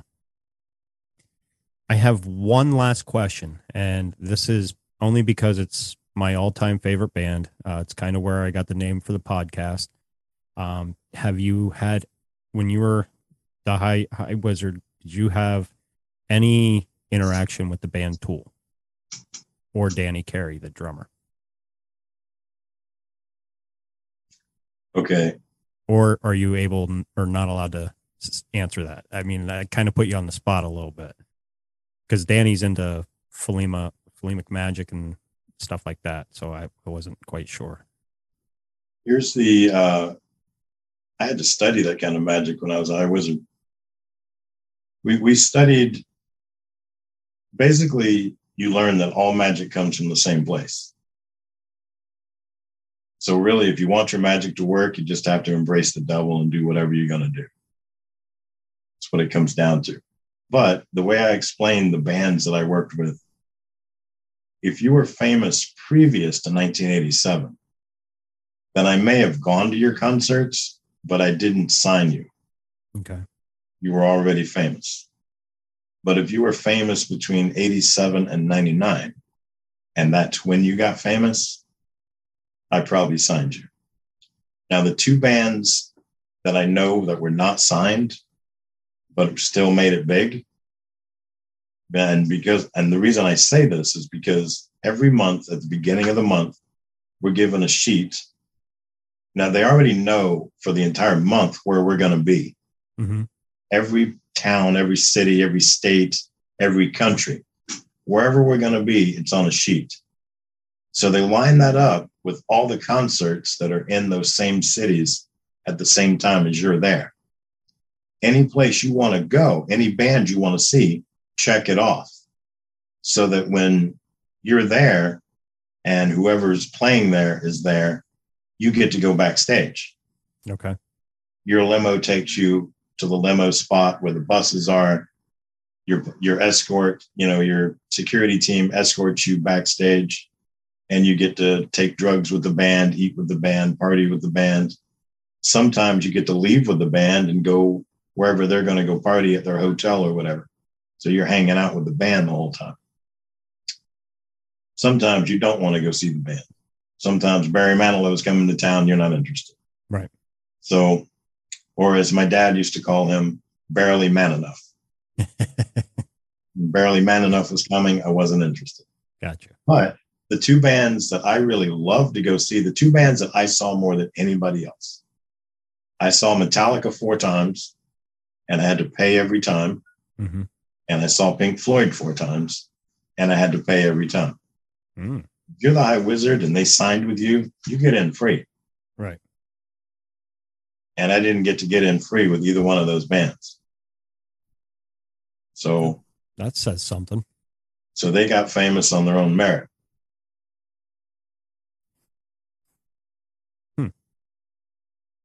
Well, it's, When when when was Tool, when did they get their start? uh, early '90s Chances are good then. Yeah, because uh, I think uh, right around '93 is when they really came on the scene and just started running after that. But there's also there's bands that, and I tell people that I signed about 1,200 bands. There's bands that I've heard that came out during that time that I never heard of. Hmm. Now it could have been that they didn't have a band name when I signed them. Yeah, I could have signed an individual person that said, you know, one day I hope to be famous. Okay, sign right there. But you know, the main thing, you know, I give that as an example sign right there. That's not really how it happens. Um, we go to what's called a warehouse deal. It's a huge warehouse. They happen in Hollywood and Los Angeles. Everybody hears about it. Usually, you hear about it from your publicist or your your director, your producer, a friend, another rock star, and you go to this place and I mean, you can come and set up with all your gear if you want to, because some people do. And they play for me, which is okay, but I don't really care. Um, some people are just standing around. I walk into the room, I am dressed like the High Wizard, and I announce who wants to be famous, who wants to be a rock star. Now, it's not just rock bands, it's rap bands, country stars, right. you know, whatever, whatever it is, that's fine. And, you know, whether you have a band or you're an individual, whatever it is, you know, Satan is there to please. And, you know, everybody says they want to be famous. So then the next question is, what are you willing to do to be famous? See, now, most people say they would do anything. That's when you put them on the spot and say, what do you mean by anything? Because most people have a line in the sand they draw. Right. You know, like, well, I would do anything, but nothing with animals and nothing with kids. I walk away from that person. Satan doesn't want you. Satan wants the person that's willing to jump in the mud and be drugged through it. Right. If I ask you, you know, like some people say, I would do like this guy that can't sing or dance or rhyme. When you say anything, what do you mean by that? Give me an example. You know, and he's like, take me to a bestiality farm and let me have sex with a horse and a dog and a child, and I'll do it. Okay. Here's a tier two card. It's a white card with a phone number on it. You call that number, meet them where they say, do what they say to do. Six months, I'll see you on MTV. He took the card. About six months later, I saw him on MTV singing and dancing. Unreal. And it was, it was like I said, 1,200 rock stars that I saw do that. You know, so when you hear about a rock star wrapping their car around a tree or hanging themselves from the kitchen, you know, or whatever it is, or whatever crazy way they come to kill themselves. And you're wondering, you've got everything. Why would you do that? Well, because you don't know what they had to do to get to where they are. Mm-hmm. And there's no amount of alcohol and drugs that helps you forget.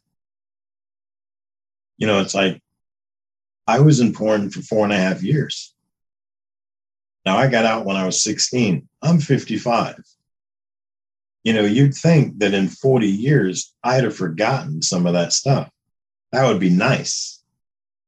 But I haven't. Right. You know, there are times when I wake up when I feel like I'm having a heart attack and I'm covered in sweat. And in the dream, I'm doing something that I did when I was 12. But in the dream, I see my reflection and it's me now. Mm. So I'm 55 years old having sex with somebody that I did when I was 12. And I'm trying to stop. I'm trying to wake up. I'm trying to get help to what's going on. And I'm surrounded by demons laughing at me. And I can't stop and I can't wake up. And when I finally do wake up, I feel like I'm having a heart attack. Oof. And it is the worst place in the world to be and I've done a lot of drugs since then and a lot of alcohol, and I'm not forgetting. Right. Well, it's a form of PTSD as well. You know what I mean? Right. You're not, right. you'll never shake it. Um, right. Unfortunately. But, uh, so, you know, so you've got these people that, you know, you've got Lady Gaga out there, you know, thinks that she tells a story about selling her soul to the Illuminati and now she thinks that's why she's got all the body pain and everything she's got. Mm-hmm. You know, but she's out there. She just told everybody that she got rich through the Illuminati. That's how she got famous. So now everybody knows hey, that's a real story. I can go find the Illuminati and get famous. Right. Zachary King said a warehouse deal. I got to find a warehouse deal. Well, You know- she's she's really close with uh, so Maria Abramovic. Right. Yeah, very close. Like she's she's like her little understudy. Right. You know, and she did an interview where she said, well, you know, if it's done in a coven, it's satanic witchcraft. But if it's done in a in a museum, then it's art. Yeah. I said, well, wait a minute. Let me think about that. If you go to church, if you go to a Catholic church and you attend a church service, it's called a mass. hmm If you have that same church service done at your house, it's called a mass. If you Yeah. have that church service held on a boat, it's called a mass. No Mhm. matter where you do it, it's called a mass. So I'm thinking you're full of shit. It's a satanic coven thing, no matter where you are, and it's witchcraft, no matter where you are. Right. You know, Satan was a liar and a murderer from the beginning. So are you, lady. hmm Is there anything else you want to touch on before we uh we wrap things up? Uh, let's see. I've covered that you can't sell your soul, which is what I try and stress. Mhm. Um, if you're Protestant and thinking about converting, not just you, but anybody listening, Right. Um, contact me. I can show you how to convert. Um, if you're not interested in converting, but you do have questions, because I know that us and Protestants do things differently, I'm here to explain anything, any questions you might have.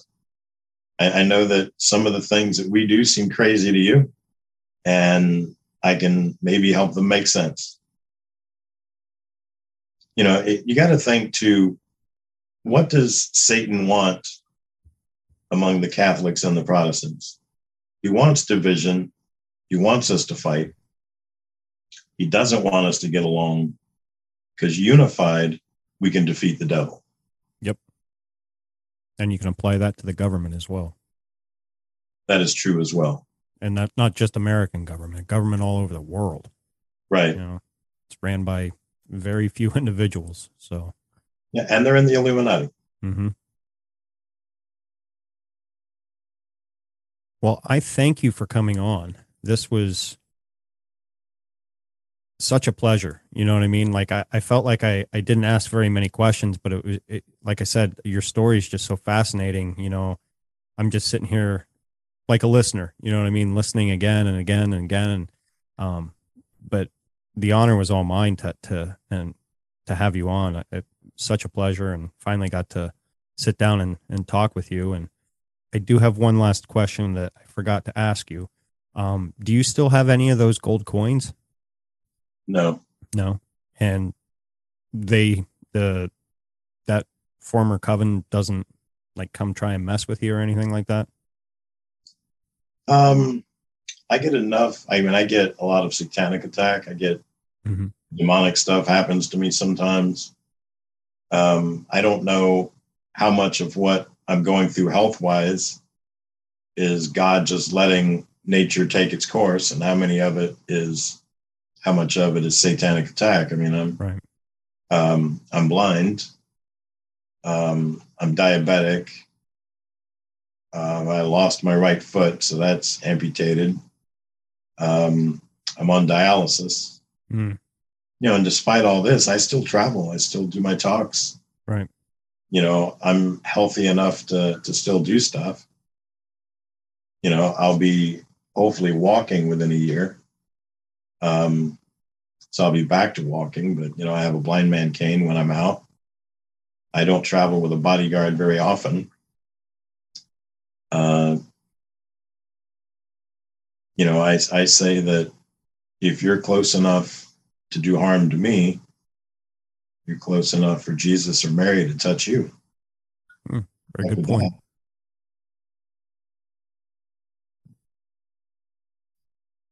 Well, again, Yeah. thank you. You know, I also think that if I was trying to hide, well, who else is hiding? Yeah, Satan. true. Satan. And they can't really touch you if you're out there talking about it. You know what I mean? Right. It, it just proves it give it it validates everything that you know Right. you say. So Well, speaking of that, I was at an exorcism. Um, I work with exorcists around the world, and I was in Florida at an exorcism. And so in the room is the people that are there for muscle, in case the person gets rambunctious and starts attacking the priest. There's two priests assisting, and then there's the exorcist. Then there's the guy being exorcised and myself. I'm sitting one row behind this guy to the right. And my job is just uh, I'm going to sit there and pray. And then I listen to everything that happens. And then when we take a break, I give my assessment to the to the exorcist. Mhm. And so just before the exorcism starts, the priest asks, he calls Satan before the tribunal of God. And he said, if you do that as the exorcist, Satan has to obey. So Satan himself shows up at the exorcism. Then he asks the devil what right he has to, to possess this person. And he said that he was possessing him through pornography, porn addiction, heavy metal music, and excessive masturbation. Hmm. And then they had their words, and him telling Satan that the boy has renounced him and he has no right to be there. And then Satan's head snaps to the right and he looks at me and says, Zachary King is not welcome here. He's a liar and a, and a traitor. And the exorcist grabbed a pitcher of holy water and doused him with the entire pitcher and yelled, Silence, you will only talk to me. And this guy let out a howl and a scream that a heavy metal rock star would have been proud of. Like it was loud. I'm sure people outside heard it. And it lasted about three minutes. jeez, that's that with one breath. That's long. One breath. One breath. And then when he stopped, Satan was gone and it was back to being this kid. And, you know, we had like six or seven demons to work on. Ooh, And then at the first break, which was about four hours later, we went into a side room and it was me and three priests. And the first priest to come in the room said, That totally gave you street cred when Satan turned and told you that. And the, the exorcist agreed. He goes, That was truly street cred for you. yeah, no doubt. That's awesome. Well, I'll wrap this up. We can talk a little bit off the air. And uh, All right. again, thank you so much for for taking time out of your day to to talk to me and my audience. And yes, it, wa it was a lot of fun. Uh, so, on that note, I will sign off. And to my listeners, remember, think for yourself.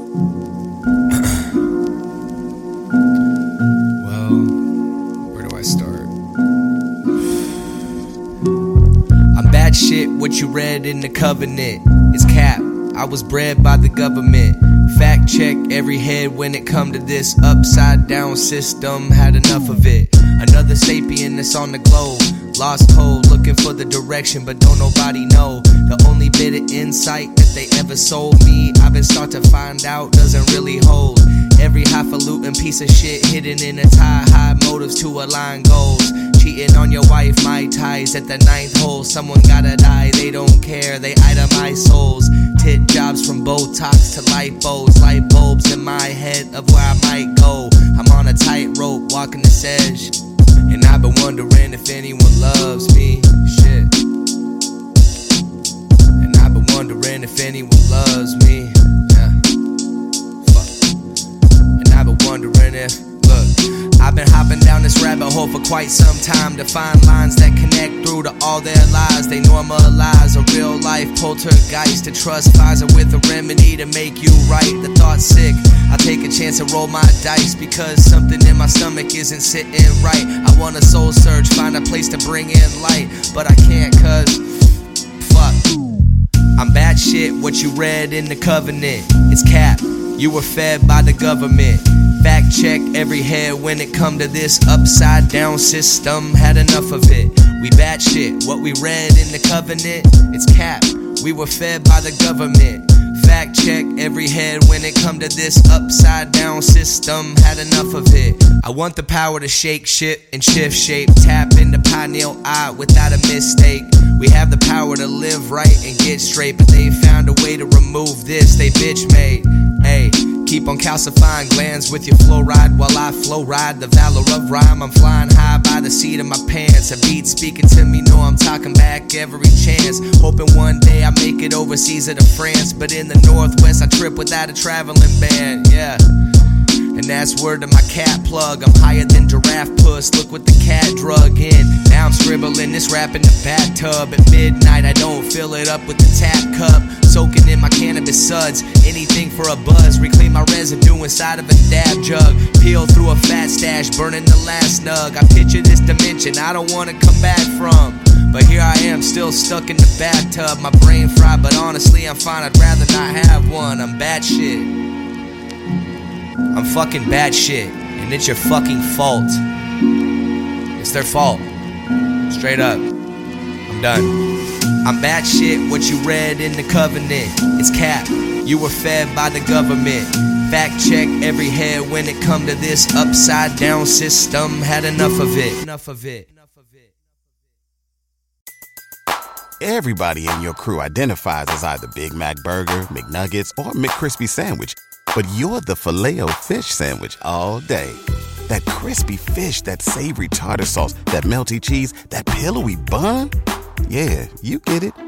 Every time. And if you love the Filet-O-Fish, right now you can catch two of the classics you love for just $6. Limited time only. Price and participation may vary. Cannot be combined with any other offer. Single item at regular price. Ba da ba ba ba.